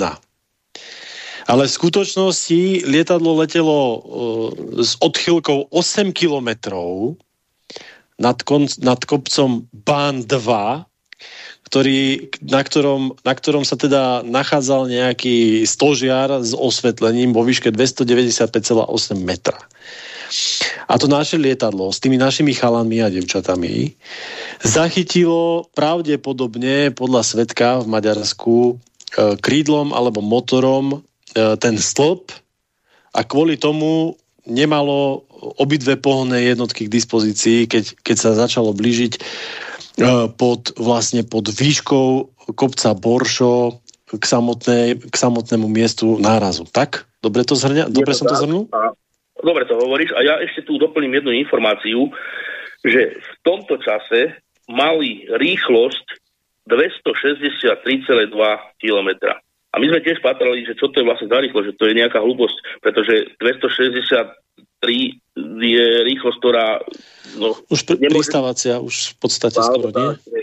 A nakoniec, nakoniec sme zistili, že títo páni, ktorí vyšetrovali túto haváriu, zabudli na jednej strane alebo zabudli odstrihnúť jednu stranu z, z, z tejto čiernej skrinky, z toho zapisovača a tam, tí, tam tie všetky údaje sú. Takže dnes nemôžu povedať, nemôžu povedať, že lietadlo neletelo na výške 295 metrov, rýchlosťou 263 kilometrov, pretože oni to sami dali do vyšetrovacej správy. Akurát neboli, neboli dosť dôslední a e, jednu stránku zabudli uh, zabudli odstrihnúť. Vlastne v tom, Takže... v tom, v tom, v tom, v tom uh, oni by povedali, že v tom utajovanom režime, ja hovorím v tom, uh, v tom skartovacom režime zabudli vo vyšetrovacom Ale... spise stránku, ktorá ich samých usvedčila z toho, že, že sú luhári, hej? Presne tak. Presne tak. Navyše, uh, navyše, čo sa týka tejto čiernej skrinky, tak e, tam bude dôležité uh, aj ako sa viedla, kto ju vôbec montoval. Či to, robila, uh, či to robil výrobný závod, alebo to robili v Lodke Trenčín. V Lodke sa dostaneme trošku neskôr, to by som ešte nechal túto, ano, túto otázku. No, vráťme stále k vyšetrovaniu. V vyšetrovacej komisii boli ľudia, ktorí tam absolútne nemali to robiť. Hej. Absolútne. Tam boli, tam boli z vojenského obranného spravodajstva, tam boli z generálneho štábu ľudia, dokonca predseda vyšetrovacej komisie bol Bulík, dobre, nech bol, hej, bol tam len ako proforma. Ale ja sa pýtam, kde sú vyšetrovatelia z výrobného závodu lietadla Antonov? Ako je možné, že nikto z výrobného závodu, nepri, nikoho z výrobného závodu neprizvali do vyšetrovania tejto leteckej nehody. A to je, takže, takže, a to teraz znovu, len preto, aby posluchači to počuli, vtedy neboli vôbec zlé vzťahy s Ruskou federáciou, neprebiehala žiadna e, vojenská špeciálna operácia. V tom čase nikto neprizval v podstate vyšetrovateľa od výrobcu lietadla. Tak? Tak. tak. No ani by som sa, ani som sa čudoval, keby ho, keby ho niekto prizval, pretože opäť mám pred sebou správu priamo z výrobného závodu Antonov, uh-huh. je v ruštine, ja som si dal preložiť, ktoré sa píše, že toto lietadlo malo rezurs, teda, že mohlo letieť, malo povolenie letieť do 31.12.2005. Čiže lietadlo, ktoré letelo 19. januára do Kosova, AN-24, letela bez dokladov. Letela s dokladmi, ktoré si sami naši na niekde na generálnom štábe alebo neviem kde orazili, mám tu konkrétne mená, kto, to, kto ich orážal, a ktorí si sami predlžili životnosť tomuto lietadlu.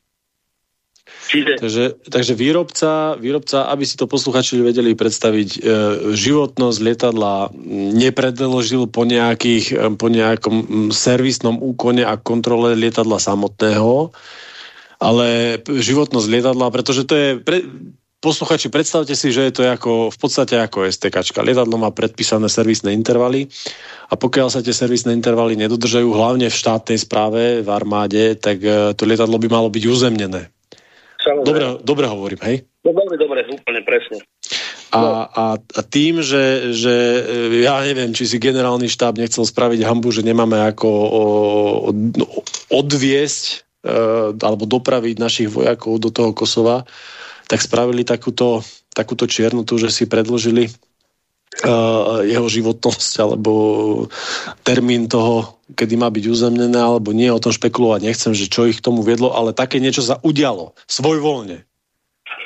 De, uh, tento, to, ten, toto predloženie životnosti hmm. urobili od dňa 19. januára 2006. Tu je napísané opäť nimi podpísané, že e, rezurs alebo lietadlo bolo dané do prevádzky 19. januára 2006. A teraz tu mám pred sebou... Akože v deň odletu? Áno. A teraz tu mám pred sebou informačnú správu pre ministra obrany Slovenskej republiky. Našťastie tieto veci už nie sú tajné, hej lebo však už by mi tu klepali, však už sú raz boli klepať, takže môžu one.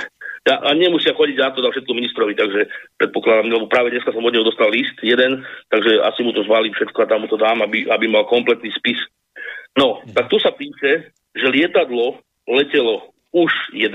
januára 2006 a následne 19. januára 2006. 11. 11. januára viezlo 44 vojakov do misie plus metodickú pomoc a 39 vojakov z misie. Tak sa pýtam, na akých papieroch leteli 11. a dokonca ešte aj 9. januára 2006, keď išla prvá predrotácia uh-huh. do Kosova. To uh-huh. akože Uh, uvedomuje si niekto, že čo oni urobili, že ohrozovali vzdušný priestor nad Maďarskom, nad Srbskom či Rumunskom, alebo kaďa leteli, hej, uh, jednoducho, jednoducho sadneme do lietadla, však je to vojenské lietadlo a ideme, letíme. Tak sa nič nestane. Tak oni akože keď, keď ohrozovali, tak ohrozovali aj vzdušný priestor a život civilistov nás, Slovákov a slovenských občanov, pretože e, e, neviem, či to bolo vždy tak, že leteli z kuchyne alebo zo Sliaču do Košic a potom ďalej, alebo či tie Košice e, toho 19. januára bolo e, núdzové pristatie ale určite sa letelo chvíľu aj ponad naše hlavy, takže... No, takže e, toto, je, toto je k predlžovaniu životnosti lietadla, čiže toto neviem, ako si, ako si e, a, a to predlžovanie tej životnosti opečiatkoval jaký opravný závod, alebo kto je tam podpísaný? Nikto. nikto. E, čo sa týka z toho originálu, tak tam je, tam je výrobný závod e, z Ukrajiny, Antonov. A čo sa týka tohto, tohto predlžovania, tak tam sú podpísaní, sa ich poviem, nech sa, nech sa hambia, keď sú tu, alebo aspoň Lagaňa, Adamkovič, Margetin, Solmoši. A žiaľ, aj Tomáš Žípa ako palubný inžinier, ktorý to lietadle zahynul. Mm-hmm. K, tejto, k tomuto ešte z modernizácii tohoto lietadla, lebo ako viete, lietadlo bolo modernizované americkými prístrojmi, ktoré absolútne, absolútne boli nevyhovujúce pre tento typ lietadla. A jednak boli staré, pred sebou opäť mám e, kompletné, kompletné prístroje, alebo teda fotografie kompletných prístrojov aj s rokom výroby, aj kedy boli s výrobnými číslami, ako boli montované, ktoré boli montované do tohto lietadla. Takže nemôže niekto povedať, že boli, boli moderné alebo čo. Tieto prístroje boli vyťahnuté zo, starý, zo starého lietadla a dané do tejto 24. Mm-hmm. No a dokonca pán inžinier Sokol, čo bol vo vyšetrovacej komisii, napísal do zápisnici do zasadnutia odbornej vyšetrovacej komisii, že z doterajšieho jednania je možné konštatovať, že nebol správny spôsob a proces vykonania modernizácií. Čiže sami, sami e, ten proces modernizácie a oprav spochybnili. Nehovorím to ja ako Katrinec, hovoria to sami e, vyšetrovateľia tejto leteckej avárii. Ani toto nestačí, ani toto nestačí generálnu prokurátorovi, aby odtajnil vyšetrovanie. O, už sa nebudem baviť, čo tam boli ďalšie veci, že nedostatočné systémové riadenie modernizácie, hej. E, ja neviem, chybne skalibrovaný FDR, teda čierna skrinka. To dokonca po modernizácii hej, mali povolenie prevádzkovať toto lietadla bez aktualizo- aktualizovanej do- dokumentácie. Čiže jednoducho, jednoducho tie pre, nemali dokumenty a oni si lietali hore-dole. Ďalej, čo sa týka e, prístrojov, ktoré boli treba znájdené na mieste nehody, taká ELTKA, to je núdzový radiový majak, ktorý, vys, e, ktorý e, vydáva signály, kde lietadlo, kde lietadlo spadlo. Oni mm. napíšu, že nespl, ne, ne, neplnilo funkciu z dôvodu otrhnutia prívodného káb, e, kábla antény. Že nepracoval, hej. Potom idem do ďalšieho, do ďalšieho spisu a tam nájdem, že LK, teda tento prístroj, fungovala ešte aj keď ho brali z toho, keď ho našli, lebo bola v nepoškodenom stave.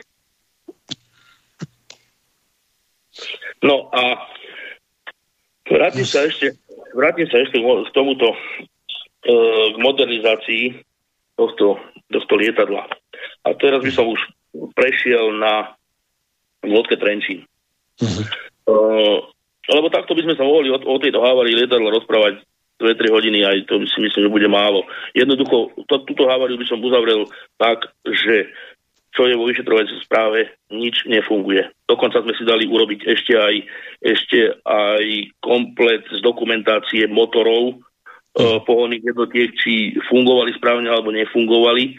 Uh, áno, fungovali.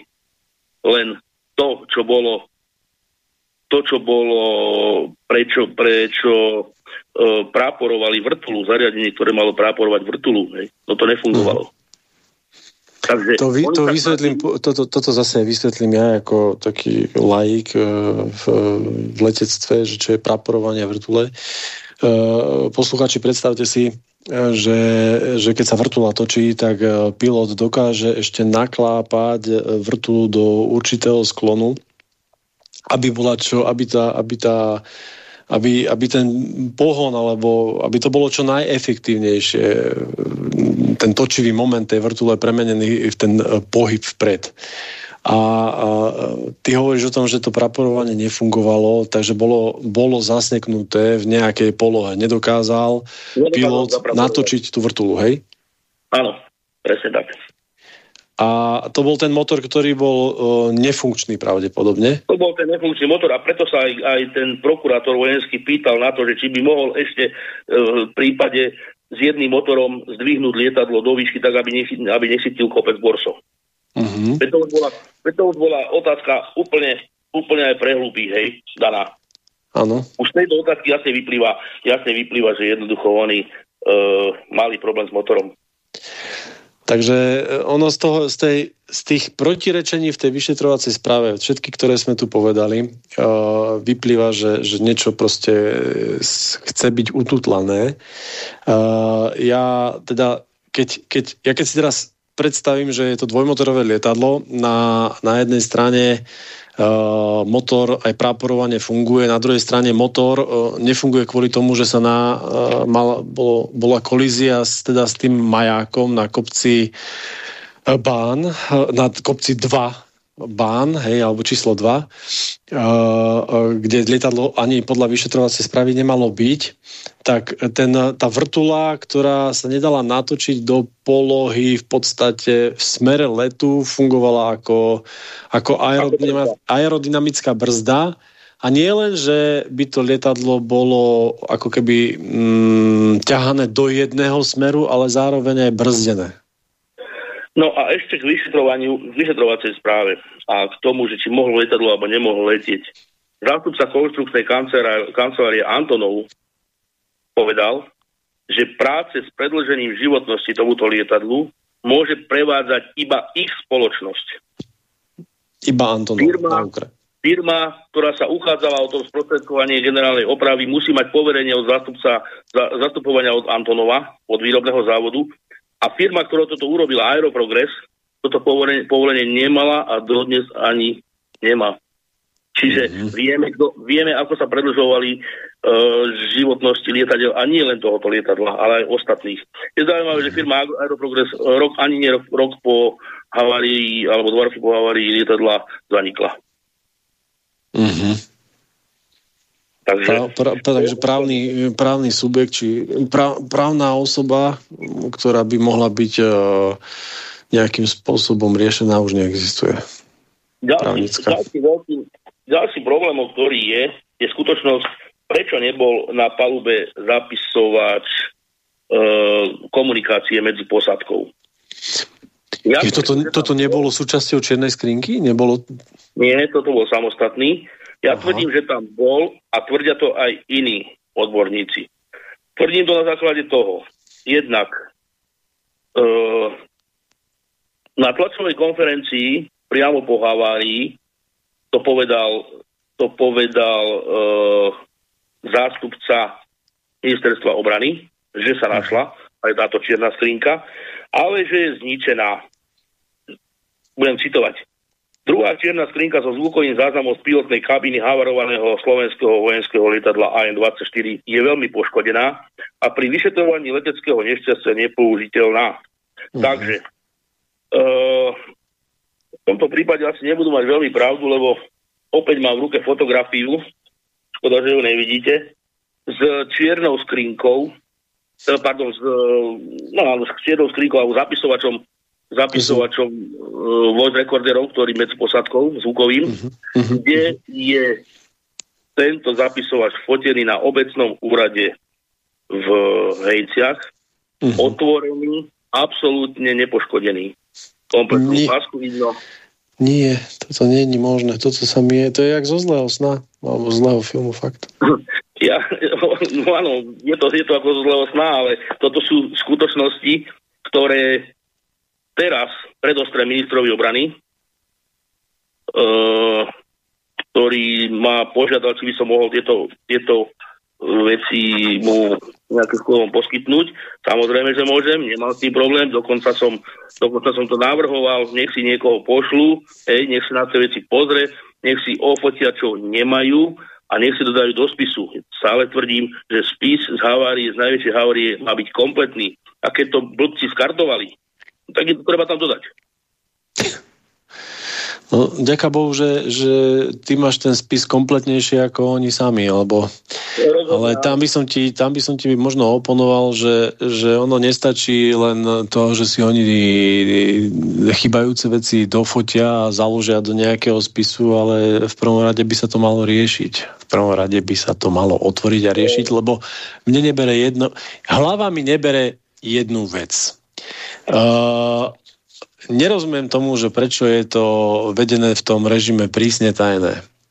Lebo pokiaľ tí chalani, aj tie devčatá, tam neleteli alebo nevracali sa späť z Prištiny, z Kosova pod utajeným nejakou pod utajenou misiou. To bol civilný let. Oni leteli po civilný, to bol civilný let. No to, toto je, vieš, toto je to, že, že keby, keby, keby leteli oni v prísne utajenom režime, že majú teda naozaj, že sa tam vyšetrovateľ, vyšetrovalo, ja neviem, hovorí sa o obchode, o obchode e, s, s ľudskými telami a o, o, proste o, o čiernom biznise, ktorý, ktorý sprevádza vojenské konflikty. To je proste bežná vec vo svete, o ktorej nikto nechce nič počuť a zatvárajú sa pred tým oči. Pokiaľ by to naozaj bolo tak, že mali tie bedne, o ktorých sa hovorí, plné spisov a dôkazov o tom, že sa takéto niečo deje, tak potom by mi dávalo zmysel, že leteli pod prísne tajným alebo utajeným e, režimom a že celé toto je proste v tom utajenom režime. Ale to nie je pravda, lebo leteli ako civilný let, to hovoríš sám.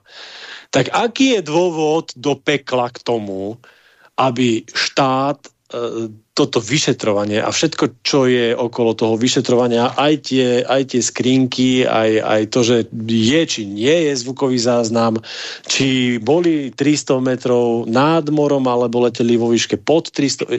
Prečo to, prečo? Prečo by to malo byť? To je tá najdôležitejšia otázka. Prečo by to malo byť v režime prísne tajné?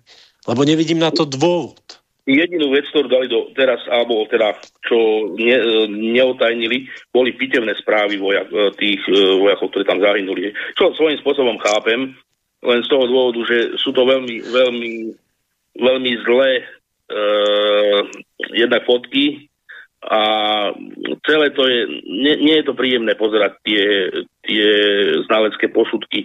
No dobre, so... dobre, dobre, len ja ťa Ivan zastavím, len podľa tých pitevných správ by sa ale zistilo, že koľko ľudí e, nezomrelo pri, pri havárii samotnej, koľko ľudí zomrelo na následky zranení a koľko ľudí zamrzlo. Vieš, e, tu, sa, tu, ti poviem, tu ti odpoviem aj poslucháčom úplne jednoducho.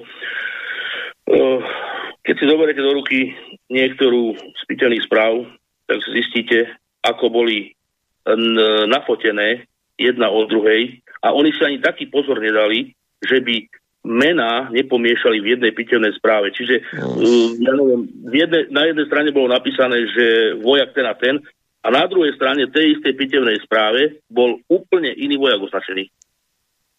Pýtam sa, ako robili, yes. ako robili pitevné správy. Akože normálne CTRL, CTRL V a ešte zabudli aj meno zmeniť. Presne tak, presne tak. A ty si sa dostal vlastne aj k tým utajeným pitevným správam? Uh, takto, k utajeným pitevným správam. Zo zákona, zo zákona pitevné správy nemajú byť čo utajený, utajené. Aha. Že si to oni urobili z nejakého svojho uh, len tak z plezíru, ako povedali. Svoj vole, že zo svoj vole. To je, to je ich problém. Ale žiadny zákon porušený v tomto prípade nebol, čo sa mhm. týka mm-hmm. zo strany, že sme, lebo však pozostali mali možnosť vidieť uh, tie pitevné správy svojich, svojich uh, teda najbližších, že tam zomreli. Áno. A že sú utajené pred verejnosťou, to chápem a aj to kvitujem ministerstvu. Pretože aby niekde behali niekde po svete tieto pitevné správy, tak to nie je to zase... Nie, nie, nie, to ľudia zase majú no. radi také tie hej, zvrátené, nechutné... Prečo tak Hej, no. toto, toto je. Musím súhlasiť s tebou v tomto prípade, že, že dokázali by sa objaviť naozaj fotky z tých pitevných e, správ a, a, a kolovali by po sociálnych sieťach a určite by to nebolo príjemné ani jednému z tých pozostalých. Jedna, jedna pitevná správa, a to bude ako taká perlička, bola predostrená istému, istému vyšetrovateľu, e, istému znalcovi z oboru vyšetrovania e, havárií, uh-huh. jednému profesorovi.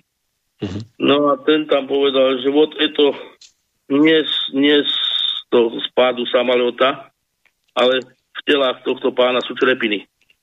A viac, poveda- viac hovoriť v tejto veci teraz nebudem.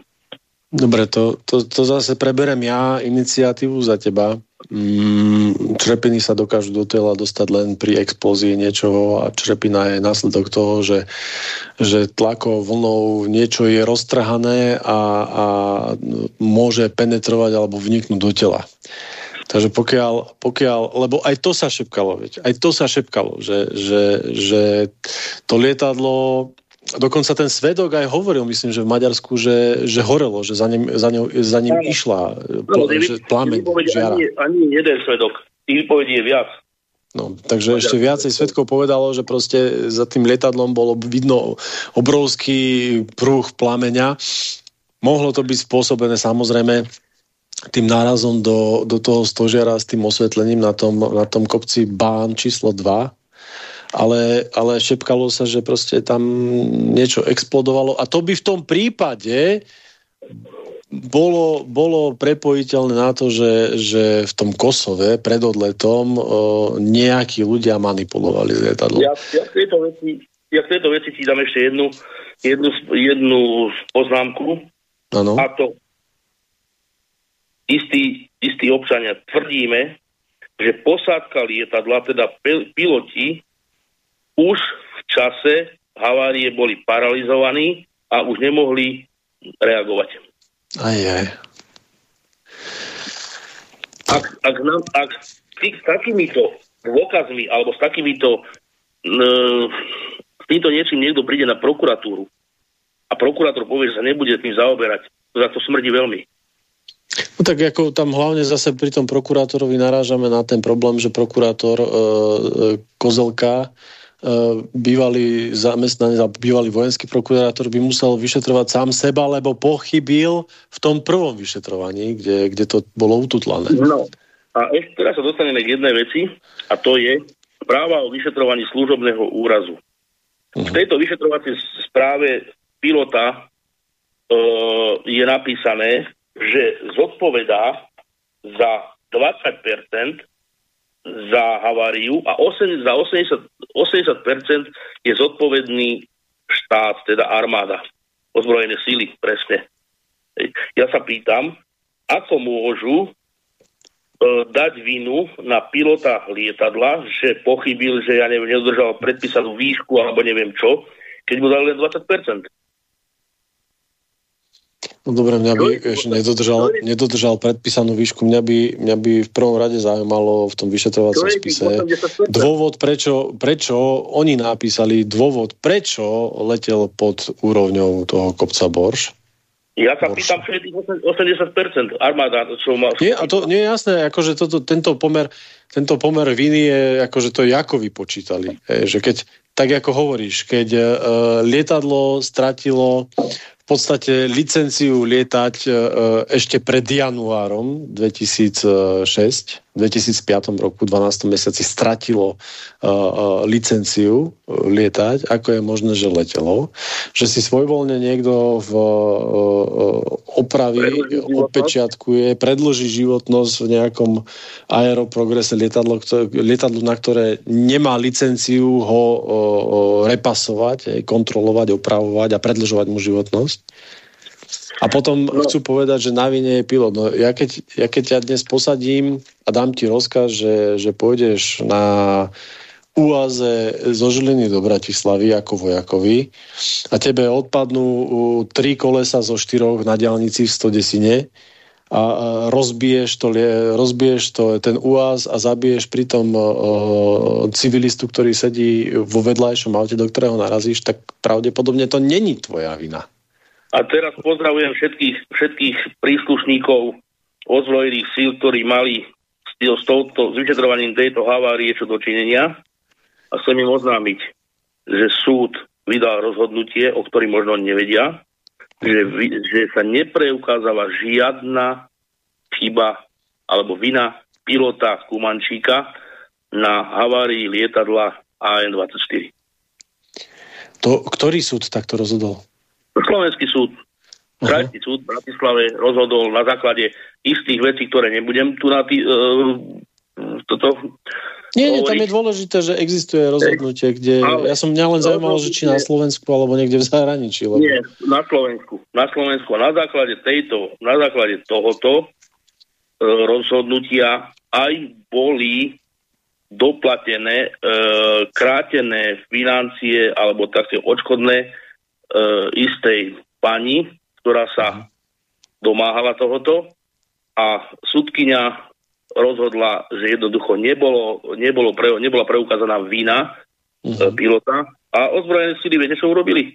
Mhm. Jednoducho uzavreli to takto, že dobre, necháme to v tichosti, však doplatili sme, bude kľud. No nedoplat, keď sa doplatili, kľud nebude. Uh, jednému človeku, lebo ja by som teraz uh, posluchačom chcel ozrejmiť, Uh, neviem, či si sa k tomu chcel dostať neskôr, um, že kvôli čomu, vieš, že, že, že čo, je, čo je cieľ, čo je tvoj cieľ.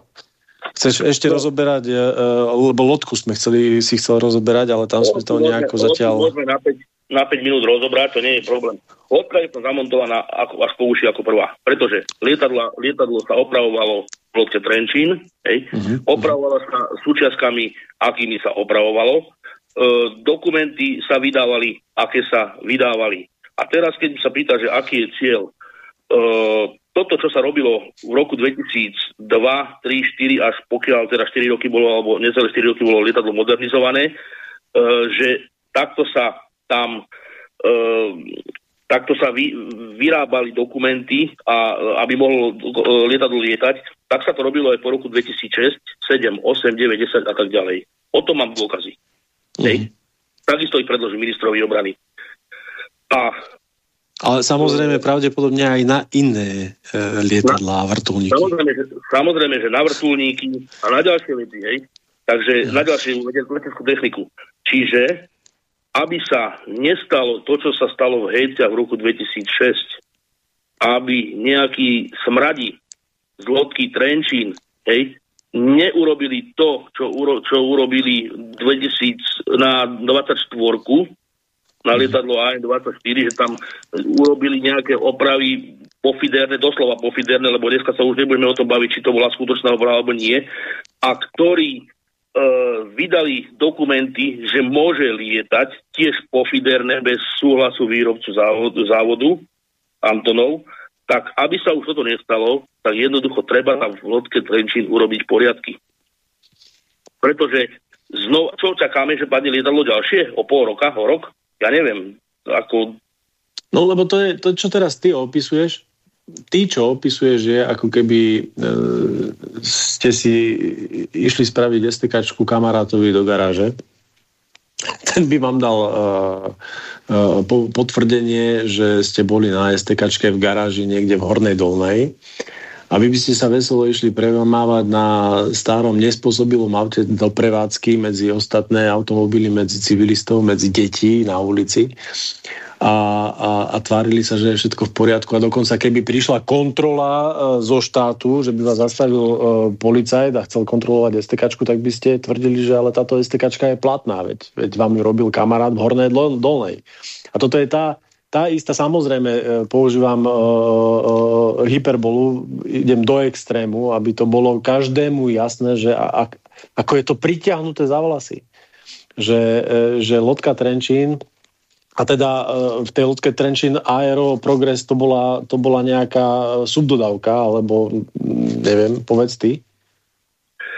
Uh, áno, boli to všetko subdodávky od, od malých firiem, Áno. Ktoré, ktoré jednoducho každý sa na tom je to len nabaliť. Na tých no však jasné, dobre, takže, takže aby som to zhrnul, takže uh, oni ozbrojené sily alebo ministerstvo obrany ozbrojené sily Slovenskej republiky uh, malo dať repasovať a kontrolovať lietadlo na to, aby sa predložila jeho životnosť na Ukrajinu do Antonova, do závodu. A jedine oni na to mali licenciu, nikoho iného nelicencovali a nemá, nikto iný nemal na to oprávnenie ani pečiatku. A teda svojvoľne si to dali spraviť do lodky Trenčín, kde subdodávateľe ako Aero Progress a iné dodávali diely, ktoré neboli ani len kompatibilné s tým lietadlom a svojvoľne si predložili životnosť len kvôli tomu, aby nejaké lietadlo bolo funkčné a mohlo prevážať. Ja budem, no, ja budem len veľmi rád, keď vyťahnú dokumenty, či už lodky Trenčín, alebo z ministerstva obrany, alebo kde to majú zarchivované a preukážu opak týchto tvrdení mojich. Zatiaľ, zatiaľ to nikto neurobil Uh-huh. Nikto nepodal trestné oznámenie na mňa, že zavádzam ľudí, alebo že šírim nepravdivé informácie, alebo ja neviem čo. Hej. Že, keď, Zatiaľ... že keď ti vykopávali dvere, tak len kvôli tomu, že chceli vedieť, že odkiaľ máš uh, utajené informácie. No jasné, však čo iné. Našili, našili, našili na, na mňa vydieračku, že som niekoho mal vydierať a dotyčný povedal, že sa to nikdy nestalo. Hmm. Tak ma našli, by sa to zavreli. Však ale mohlo sa mi povedali. A potom chodili za mnou do basy, do oného tam, do, do justičáku, že či musím robiť tieto veci ďalej, že či musím dávať vonka takéto veci a, s ohľadom lietadla a one. Ako, Čiže takto to funguje na Slovensku, aby ste vedeli. A to, táto kauza ešte nie je uzavretá a ja sa tomu teším, pretože teraz začne, začne pojednávania, pojednávanie ohľadom tejto veci, kde mi hrozí 25 do životie. Hej, dobre počujete? Uh. 25 do životie. a, a v, troch, v troch výpovediach ten, ktorý uh-huh. mal byť kvázi poškodený, povedal, že mu žiadna škoda nevznikla a že nikto ho nikdy nevydieral. Tak to som ako to uzavrú. Takže, takže ešte okrem toho, že sa štát snaží ututlať e, všetky okolnosti okolo smrti 42 e, ľudí, vojakov, hej, tak ešte okrem toho e, vykonštruovanie kvôli tomu, aby zastavili tvoju činnosť e, v odhalovaní tých utajovaných, e, samozrejme nezmyselne utajovaných pravdepodobne veci, pretože by si to odskákali niekoľky pohlavári, tak ťa chceli umlčať tým, že ťa zavrú do basy na 25 rokov až do živote za, za vymyslenú trestnú činnosť. Do, doslova vykonštruovanú, však potom aj sudca, ktorý to robil, už išiel do dôchodku, e, povedal, prišiel prokurátor a povedal, že tak budeme povedať teda prvom odstavci, nie štvrtom a sudca mu, mu tam hodil doslova do písmena mu hodil do tváre tie, ten spis, ten sa rozsypal po celej miestnosti a povedal mu, že vy si robíte zo mňa srandu, však ste sa dali štvrtý odstaviť, tak budem podľa štvrtého. Ale to je jedna vec. Druhá vec je tá, že vtedy na môjho, na môjho syna, ktorý mal v tej dobe 4 alebo 5 rokov, uh-huh. mierili mierili kukláči samopalmi, dobre počuješ, si prišli domov, domov radiacu na moju ženu, na môjho syna, aby ma nejakým spôsobom zlomili. Ani to sa im nepodarilo. Toto je, počúvaj. A, tu je moja. Po, poču, a teraz ma počúvaj. Ja, ty si dnes zanadával mne, ja mám na jazyku teraz to isté. Akože tým policajtom už fakt vyhráva a to sa musím teda fakt kontrolovať, lebo lebo keď, počúvaj, ja keď ťa počujem to, čo rozprávaš, a neviem ako tí posluchači, ktorí sú pri svojich uh, prístrojoch, ale mne, vo mne normálne vrie, vrie krv. Ako môže jeden dospelý, dospelý človek, ktorý má zbrojný preukaz pre Ježiša Krista, ktorý má mať e, psychologické testy každú chvíľu, že môže nosiť e, dokonca automatickú zbran samopal, mieriť na štvoročného chlapca. Veď tých nie ľudí, jeden, presne nie takýchto bolo... policajtov, aj takých, ktorí tuto do, byli na, v Žiline na križovatke chlapa za nič, to treba vyhadzovať a, a zakázať im sa približiť aj, aj e, k nožiku, s ktorým si natierajú maslo. A teraz sa ťa pýtam, čo im mám doniesť za to? Bombonieru a kvety? Hej. No a vidím, že veľa času už nebudeme asi mať. Ešte, máme, ešte, lodke, 15 minút, ešte máme 15 minút. Máme 15 minút. Takže poďme k tej nešťastnej lodke. Dobre, no. opravovali tam toto, toto lietadlo, lietadlo spadlo, nikto za to nebol potrestaný, lebo však sa to ututlalo keďže sa to ututlalo, môžeme to robiť ďalej. Môžeme takto, ako sme opravovali 24, môžeme opravovať 26, môžeme opravovať 17 lietadla, e, vrtulníky a čokoľvek, hej. Teraz sa pýtam, ako, keď minister, minister Kaliňák prišiel teraz do funkcie, ako chce riešiť uh, zmenu tejto, ja tomu hovorím, že zlatej sliepke ministerstva obrany, lebo je to pračka na peniaze. Kľudne ma môžu za to zažalovať, ja im to dokážem, že to na peniaze, hej, pretože boli tam naliaté desiatky miliónov eur, áno, cez základné imanie a nič tam nie je.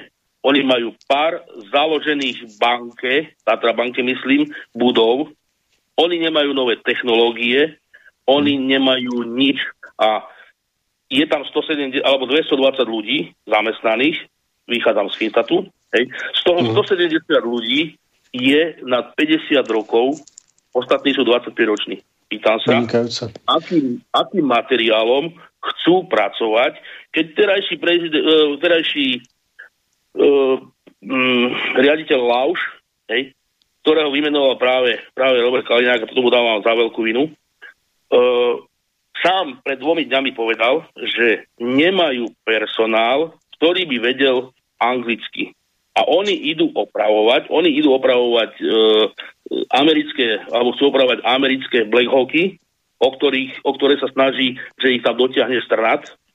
To je zbrojný, zbrojný magnát český, ktorý má, e, ktorý má Dubnicu, ktorý má, alebo do jeho portfólia patrí Dubnica, patria Nováky, tam, kde bol ten výbuch jeden čas. Teraz sa to dostať do lodky. No, bude to mať veľmi ťažké, tomu môžem to cestou takto odkázať, pretože pripravím ministrovi také dokumenty, že sa tam nedostane ani vrabec cudzí. Nie ešte, nie ešte toto niekto, nejaká súkromná firma. Rozpredali všetko v armáde, čo sa rozpredať dali, dalo a teraz chcú zlikvidovať ešte aj lodku. Ako pripravovali, ako pripravovali veci k tomu, aby lodka bola schopná na pomoc k opravám, treba sa tam do nové lieta, no, nová technika vojenská. Ako? Keď nemajú kapacity, keď nemajú, uh, nemajú dokumentáciu, chcú, dokum, chcú tam opravovať Black Hawky, ktoré dneska, ktoré nakúpili za drahé peniaze, ktoré dneska sú uzemnené na letisku Prešove a oni nemajú od, tých doku, oni nemajú od nich dokumenty na to, aby mohli aby mohli tieto uh, vrtulníky prevádzkovať. Oni takže majú, takže majú vrtulníky, tak povedať, bez technického preukazu. Chcú ich, chcú ich e, upgradeovať a chcú do nich montovať avioniku cez českú firmu, ktorého, ktorú vlastní Slovák. Uh, ľuďmi, ktorí nevedia po anglicky. A potom to presne vyzerá tak, že, že ako to bolo v prípade tej, toho lietadla AN-24, že uh, tú modernizáciu spravia ohoršie než amatérsky a nakoniec to by mohla byť aj príčina padu ďalšieho lietadla alebo vrtulníka. Oni chceli, mali zákazku na vrtulníky tzv. Afgány. Hej, to, to, to, si, to, to bojové vrtulníky, e, ktoré mali opravovať. No, uh, dali do nich, ani ich neopravili, hej, pretože uh-huh mali zmluvu na 35 kusov, alebo zákaz na 35 kusov a horko ťažko sa im podarilo sprevádzkovať 3. Uh-huh. A to ešte som zvedavý, a o to sa budeme zaujímať, na tie 3, aké dokumenty alebo aké povolenia vybavili, keďže rúská strana s nimi nekomunikuje, hej, tým, že, tým, že ako to robili, že ich obchádzali, a od nich nedostali dokumenty. Takže zasa to urobili tak, ako to urobili na 24 že sadneme si, otvoríme flašu červeného a e, nabúchame, obúchame si e, tieto papiere. To, Takže... teraz, keď hovoríš o vrtulníku Afgán, no, to je kodové označenie, to je Milmičko? To boli, to boli e, ktoré boli v Afganistane, hej, ktoré, ktorí dostali hey. zákaz z, Afganista, z Afganistanu. A takto by sme, takto by sme mohli ísť ďalej Hej. Veď zoberme si, zoberme si, čo sa týka treba z týchto, týchto Black Hawkov. Hej. Uh-huh, uh-huh. Bolo, boli daní, do nich dané neskutočné peniaze. Za neskutočné peniaze boli nakúpené a oni 4 roky 4 roky sedia na zemi a nelietajú. No, tak Lebo... však kúpime ešte super kobry, tak uh, môžu aj tie potom vedľa nich byť zaparkované. Ja tu, ja to tu vidím tak, alebo v súvislosti s lodkou, že niekto to robil zámerne. Hej? Uh-huh. Aby sa dostal, aby mohli povedať, že no dobre, tak nemáme čo robiť, e, sme v mínuse a dajme to niekomu, kto to bude vedieť robiť lepšie. Toto je celé, čo je, pretože 80% majú mať svoje in-house v lodke. To znamená, že 80% majú opravovať e, techniku, aby mohli dostať 20% od štátu. Uh-huh. No, lenže oni nedostanú, oni dostali aj teraz, ak uh, Kaliňák im tam dal nejakých 10 miliónov, hej, ktoré, na čo išli? Prejedia ich tí zamestnanci? 500 tisíc zhruba majú, čo mám informácie, mesačne, mesačná režia aj na, na výplaty. Uh-huh. Neopravujú nič, nemo, nemodernizujú nič a keď opravujú nejaký, nejaký jeden, dva stroje, hej, Uh-huh. Ne, nemodernizujú nič. Teraz, tam, teraz sú robiť F-16. Ja sa pýtam, ako ich chcú robiť, keď sem prídu, keď logistiku na to nemajú. Nemajú na to logistiku. To už nehovorím o sliači, kde mali prísť tam to nebude ani v roku pána postavená henta, henta, toto pristávacia plocha, tie hangáre pre ne tam. Čiže ostane to, buď to ostane v kuchyni uh-huh. a budú to opravovať v lodke. A preto sa pýtam, že ako to chcú robiť, uh, akými ľuďmi to chcú robiť, keď nemajú vyškolený personál, hm. keď nemajú logistiku urobenú na to, ale kúpime, nakúpime F-16. Zasa budú stať ako hentie uh, toto Black Hawky v tomto Prešove. Kde tak toto bola, toto bola taká malá vsúka tomu, ako funguje štát a ako to na tom Slovensku v tom našom Kocúrkove máme. Pýtam sa, pýtam sa ešte, kde sú Spartany? Prečo nelietajú Spartany, tí dva, čo nakúpili Prečo nelietajú 400 desiny? Hmm. 400 desinu, 400 desinu a teraz taká jedna pikoška uh, lietadlo L410 z českého, z českého závodu uh, pokazila sa im predná noha. A to má priamo od ľudí, ktorí tam boli. Pritom pokazila sa im predná noha, nevedeli ju opraviť, tak viete, čo urobili? Lietadlo v záruke rozobrali na náhradné diely do iných 400 desín. Počujete dobre? Lietadlo v záruke Akože namiesto toho, aby to reklamovali u výrobcu. Namiesto toho, aby to reklamovali u, u výrobcu, no nemohli to reklamovať, lebo, že, lebo už boli do toho lietadla urobené zásahy bez ja, súhlasu výrobcu. Boli do toho lietadla urobené zásahy um, svojvoľne, samozrejme zase, a už teda nebola garancia, tak namiesto toho, aby sa opravila predná noha, tak sa kanibalizovalo lietadlo. Vynikajúce. Čiže, čiže systém, systém v lodke je taký, ako ho opisujem na našej facebookovej stránke a keď tam niečo dám, tak verte, že to mám overené. Ako napríklad predaj asfaltu a betónu v lodke Trenčín, ktorý urobili naši, naši dvaja realitáci a to je uh, Naď s tým Kauflandiakom, jak sa volá? Gálko, Hegerom, Hegerom. Gálko, hej. No tak aby ste vedeli, aby ste vedeli, čo urobili, oni predali, predali lo, lo, e, pozemky v lodke svojmu majiteľovi náspäť, ministerstvu obrany. Čiže ministerstvo obrany alebo štát je 100% vlastníkom lodky a oni predali pozemky naspäť svojmu majiteľovi. Dobre počujete. Za 40 eur, 41 uh, celých eur za metr štvorcový plus DPH. A ešte pikoška, betón na týchto pozemkoch predali za sumu 11,66 plus 20% DPH a asfalt na týchto pozemkoch predali za sumu 10,63. Čiže ministerstvo obrany si kúpilo svoj vlastný, svoje vlastné pozemky, svoj vlastný betón a svoj vlastný asfalt. Ale, možno si myslíte teraz, že sa tu trepe, hej, uh, prečo sa to stalo? No jednoducho, oni potrebovali nejakým spôsobom do lodky dostať hotovosť. Peniaze. Tak, takže matka, ako, ako keby no, teraz ja, laicky, matka takže, kupovala pozemky, ktoré aj tak boli jej, pretože jej. E, od cerskej spoločnosti, aby naliali peniaze, ktoré sa potom do, vyparili v podstate.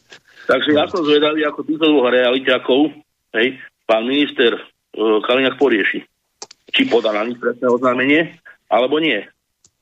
No tak to som zvedavý. Ako, vieš, ono, keď ťa tak počúvam uh, tým, čo hovoríš, tak uh, nie si na takej tej ceste, ktorá by ti otvárala do Korán dvere u ministra obrany.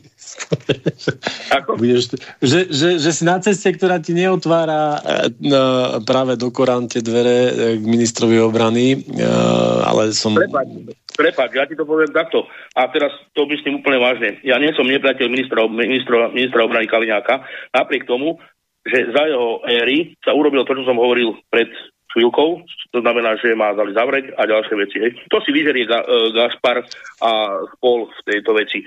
Uh-huh. V, v očistí, kde som, kde som hlavný, jeden z hlavných poškodených, ale to je jedno. Ale ja chcem povedať, že nie som nepriateľ ministra obrany, hej, Uh-huh. Ani, som, ani ho nechcem nejakým spôsobom potápať, uh-huh. ale musí si uvedomiť, že to, čo sa stalo s 24 keď on nebol vo funkcii, sa môže stať teraz, keď vo funkcii je a je ministrom obrany. A ja chcem len to, aby urobil všetko preto, aby pri štedrovečerných stoloch sedeli rodičia so svojimi synmi a s deťmi, ktorí sa vracajú z misií alebo z nejakých iných akcií uh, a nemuseli tam dať fotografie svojich detí, ako to robia teraz, títo mm. pozostali, ktorým, ktorým tam zahynuli 24 svoj najbližší. Ja, ja komunikujem s tými pozostalými, ja viem, ako to je ťažké, ja viem, že otváram témy, ktoré nie sú, nie sú veľmi príjemné, niekto povie, že jatrím rany. Nejatrím rany. Nejatrím ani ja, ani moji spolubojovníci nejatria rany. Jednoducho chceme poukázať na to, aby to, čo sa stalo v Hejcoch, sa už nikdy nestalo. To je vlastne, to je vlastne tvoj cieľ, že, že, že, že prečo? Prečo? Lebo ja keď ťa tak počúvam, že pri tých, pri tých miliónoch, ktoré sa rozhadzujú už len na tú lodku Trenčín, si zaslúžia tí pozostali aspoň to, že sa ten štát postará, postará o nich, už keď prišli od tých svojich najbližších. Vie, keď sme toto začali robiť v roku 2016, tak som, tak som im povedal, postavte sa pre tých pozostalých. Keď sme im ukázali dôkaz, že takto to je, alebo takto by to malo byť, postavte sa mm. pre tých, pre tých pozostalých, povedzte im, že to nebola chyba pilota, že sa stala niekde chyba vo vyšetrovaní, čo sa No tak poslali ma kade ľahšie. No v poriadku, tak ma poslali kade ľahšie, tak sme išli do detajlov a teraz už teraz nevedia, ako z toho vyklúčkovať.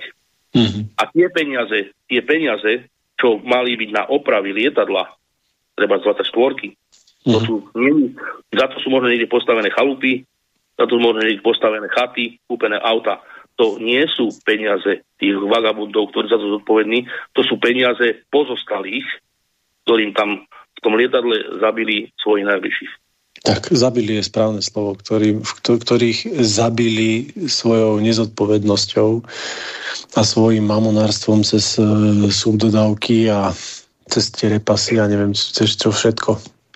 Ja by som to teraz takto na konci, ak mi dovolíš nejak tak za teba zhrnul, že, že naozaj to bolo najväčšie letecké a možno aj najväčšie nešťastie v histórii Slovenskej republiky E, ktoré samozrejme za tie roky, lebo je to už 18 rokov, predstavte si, že tie deti, ktoré e, svojho času v 2006 e, čakali na to, že si pôjdu, alebo to je príbeh, ktorý som tam počul, prebrať novokúpené auto, sú dnes už dospelí ľudia a stále proste, stále proste musia žiť s tým, že, že bude ich otec očierňovaný, že on môže za to, že lietadlo spadlo, alebo nevedia, že, že kto za to môže, nevedia toho skutočného páchateľa. Ale keď si pozriete, že kto bol vo vláde do toho uh, 7. mesiaca 2006, tak uh, jasne vidíte, že kto tam čachroval s tými repasmi. Bola to Zurindová vláda, Vtedy myslím, že e, sme mali viacerých ministrov obrany. A, a trebalo by, aby naozaj aj verejnosť bola informovaná o tom, ako sa dajú tutlať, e, zatajovať e, skutočnosti len kvôli tomu, aby biznis mohol ísť ďalej. A to, už ale nie je sranda, pretože e, ak sa tu robili e, slovenské Majdany kvôli vražde novinárov, novinára a jeho snúbenice, tak e, e, také isté protesty a také isté organizácia takýchto o, o, o pomaličkých zbúr by mohla byť robená aj kvôli tým 42 ľuďom. Veď ich v podstate tiež zabili tou svojou nezodpovednosťou, tým svojim mamonárstvom, tým, tým chcením udržať e, za každú cenu e, letu schopné lietadlá, e, e, ktoré proste, na, ktoré, na ktoré nemali nielen povolenie, ale asi ani zručnosti proste.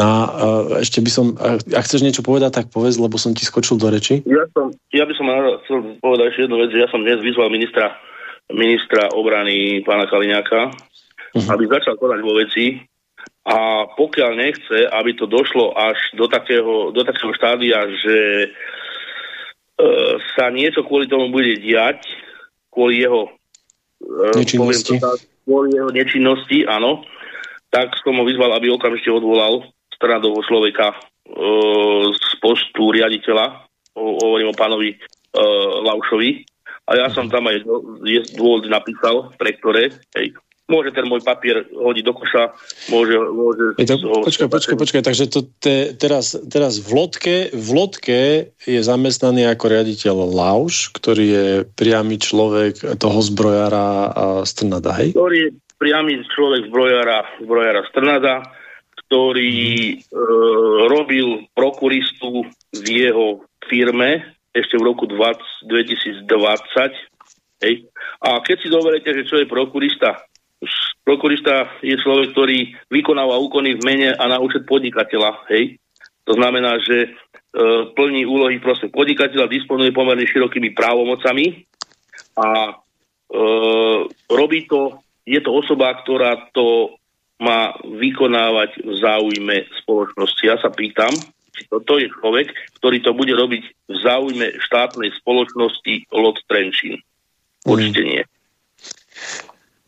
No, tak uh, informoval si nás naozaj uh, obsiahlo. Okrem toho, že, že je popíraná existencia uh, zvukového záznamu v čiernej skrinke, ktorý bol nafetený, nafotený v, na okresnom úrade v obci Hejce. Okrem toho, že okrem toho, že si sa dostal e, k, e, k dátam z tej čiernej skrinky, ktorá bola utajovaná, okrem toho, že si zistil, že lietadlo sa točilo okolo kopca, e, pri ktorom nemalo ani podľa vyšetrovateľa byť a že tam pravdepodobne zachytilo krídlom o ten stožiar so, svetlom, tak si zistil to, že No zistili ste toho naozaj veľa, lebo bolo toho veľa povedané, ale zistilo sa to, že lietadlo bolo neprofesionálne upravované pred odletom, pravdepodobne sa s ním manipulovalo o, aj pri odlete z misie naspäť na Slovensko. Dokonca tam nejaký človek mal v sebe črepiny, e, e, to je z pitevnej stravy, do toho proste ide utajovanie eh, kvôli rôznym vysoko postaveným eh, činiteľom, či už ozbrojených silách, možno aj tých, ktorí boli na ministerstve obrany.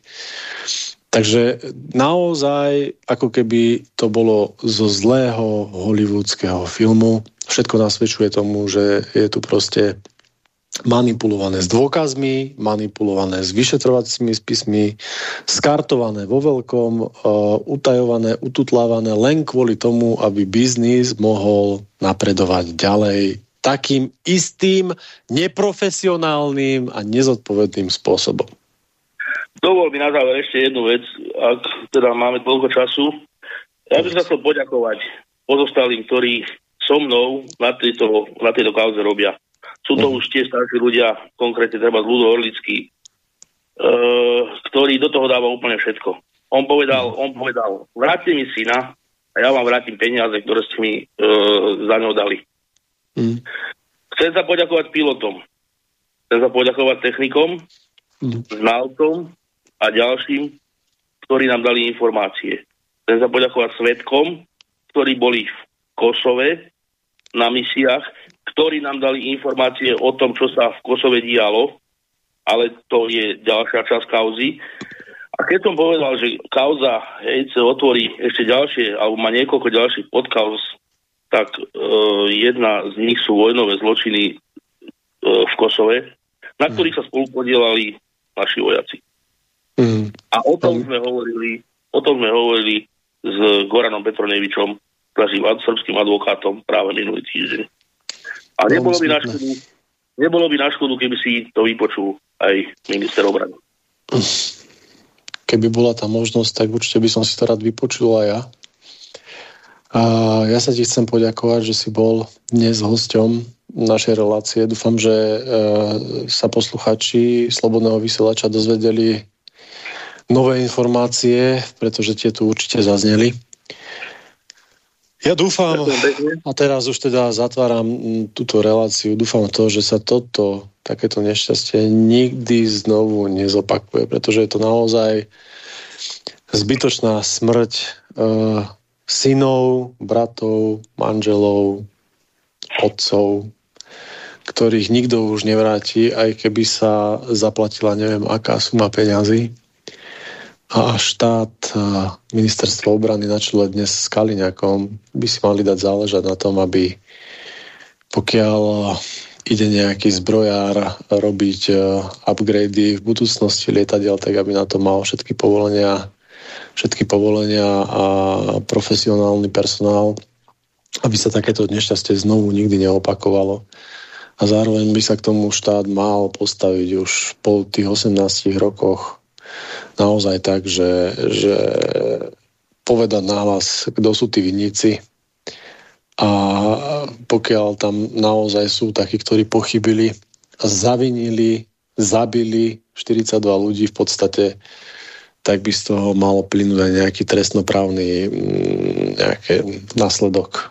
Hej pretože nie je normálne, aby 42 ľudí bolo mŕtvych, ich blízky si vyplakali aj oči a oni v pohode fungujú, ako keby sa nič nedialo len kvôli tomu, že mohli podpisovať, mohli pečiatkovať a, a mohlo sa robiť tak, ako oni uznali za vhodné. Mm, myslím si, že takto sa aj lúčim zo Žiliny od mikrofónu s poslucháčmi Slobodného vysielača. Volám sa Palo Sluta a ako hostia ste mohli počuť Ivana Katrinca. Ak máš ešte teda niečo chuť povedať, tak povedz. Ne, už nie, nie je k tomu asi čo na záver povedať, povedané bolo všetko, takže tak. pekný večer poslúchačom prajem a dúfam, že sa niekedy budeme počuť. Určite áno, určite áno. Pekný večer. Pekný večer. Pekný Užívajte večer, si e, prítomnosť svojich blízkych a lásku svojich blízkych, pretože nikdy neviete, kedy sa môže stať nešťastie Dovidenia. Táto relácia vznikla za podpory dobrovoľných príspevkov našich poslucháčov. I ty sa k ním môžeš pridať. Viac informácií nájdeš na www.slobodnyvysielac.sk Ďakujeme.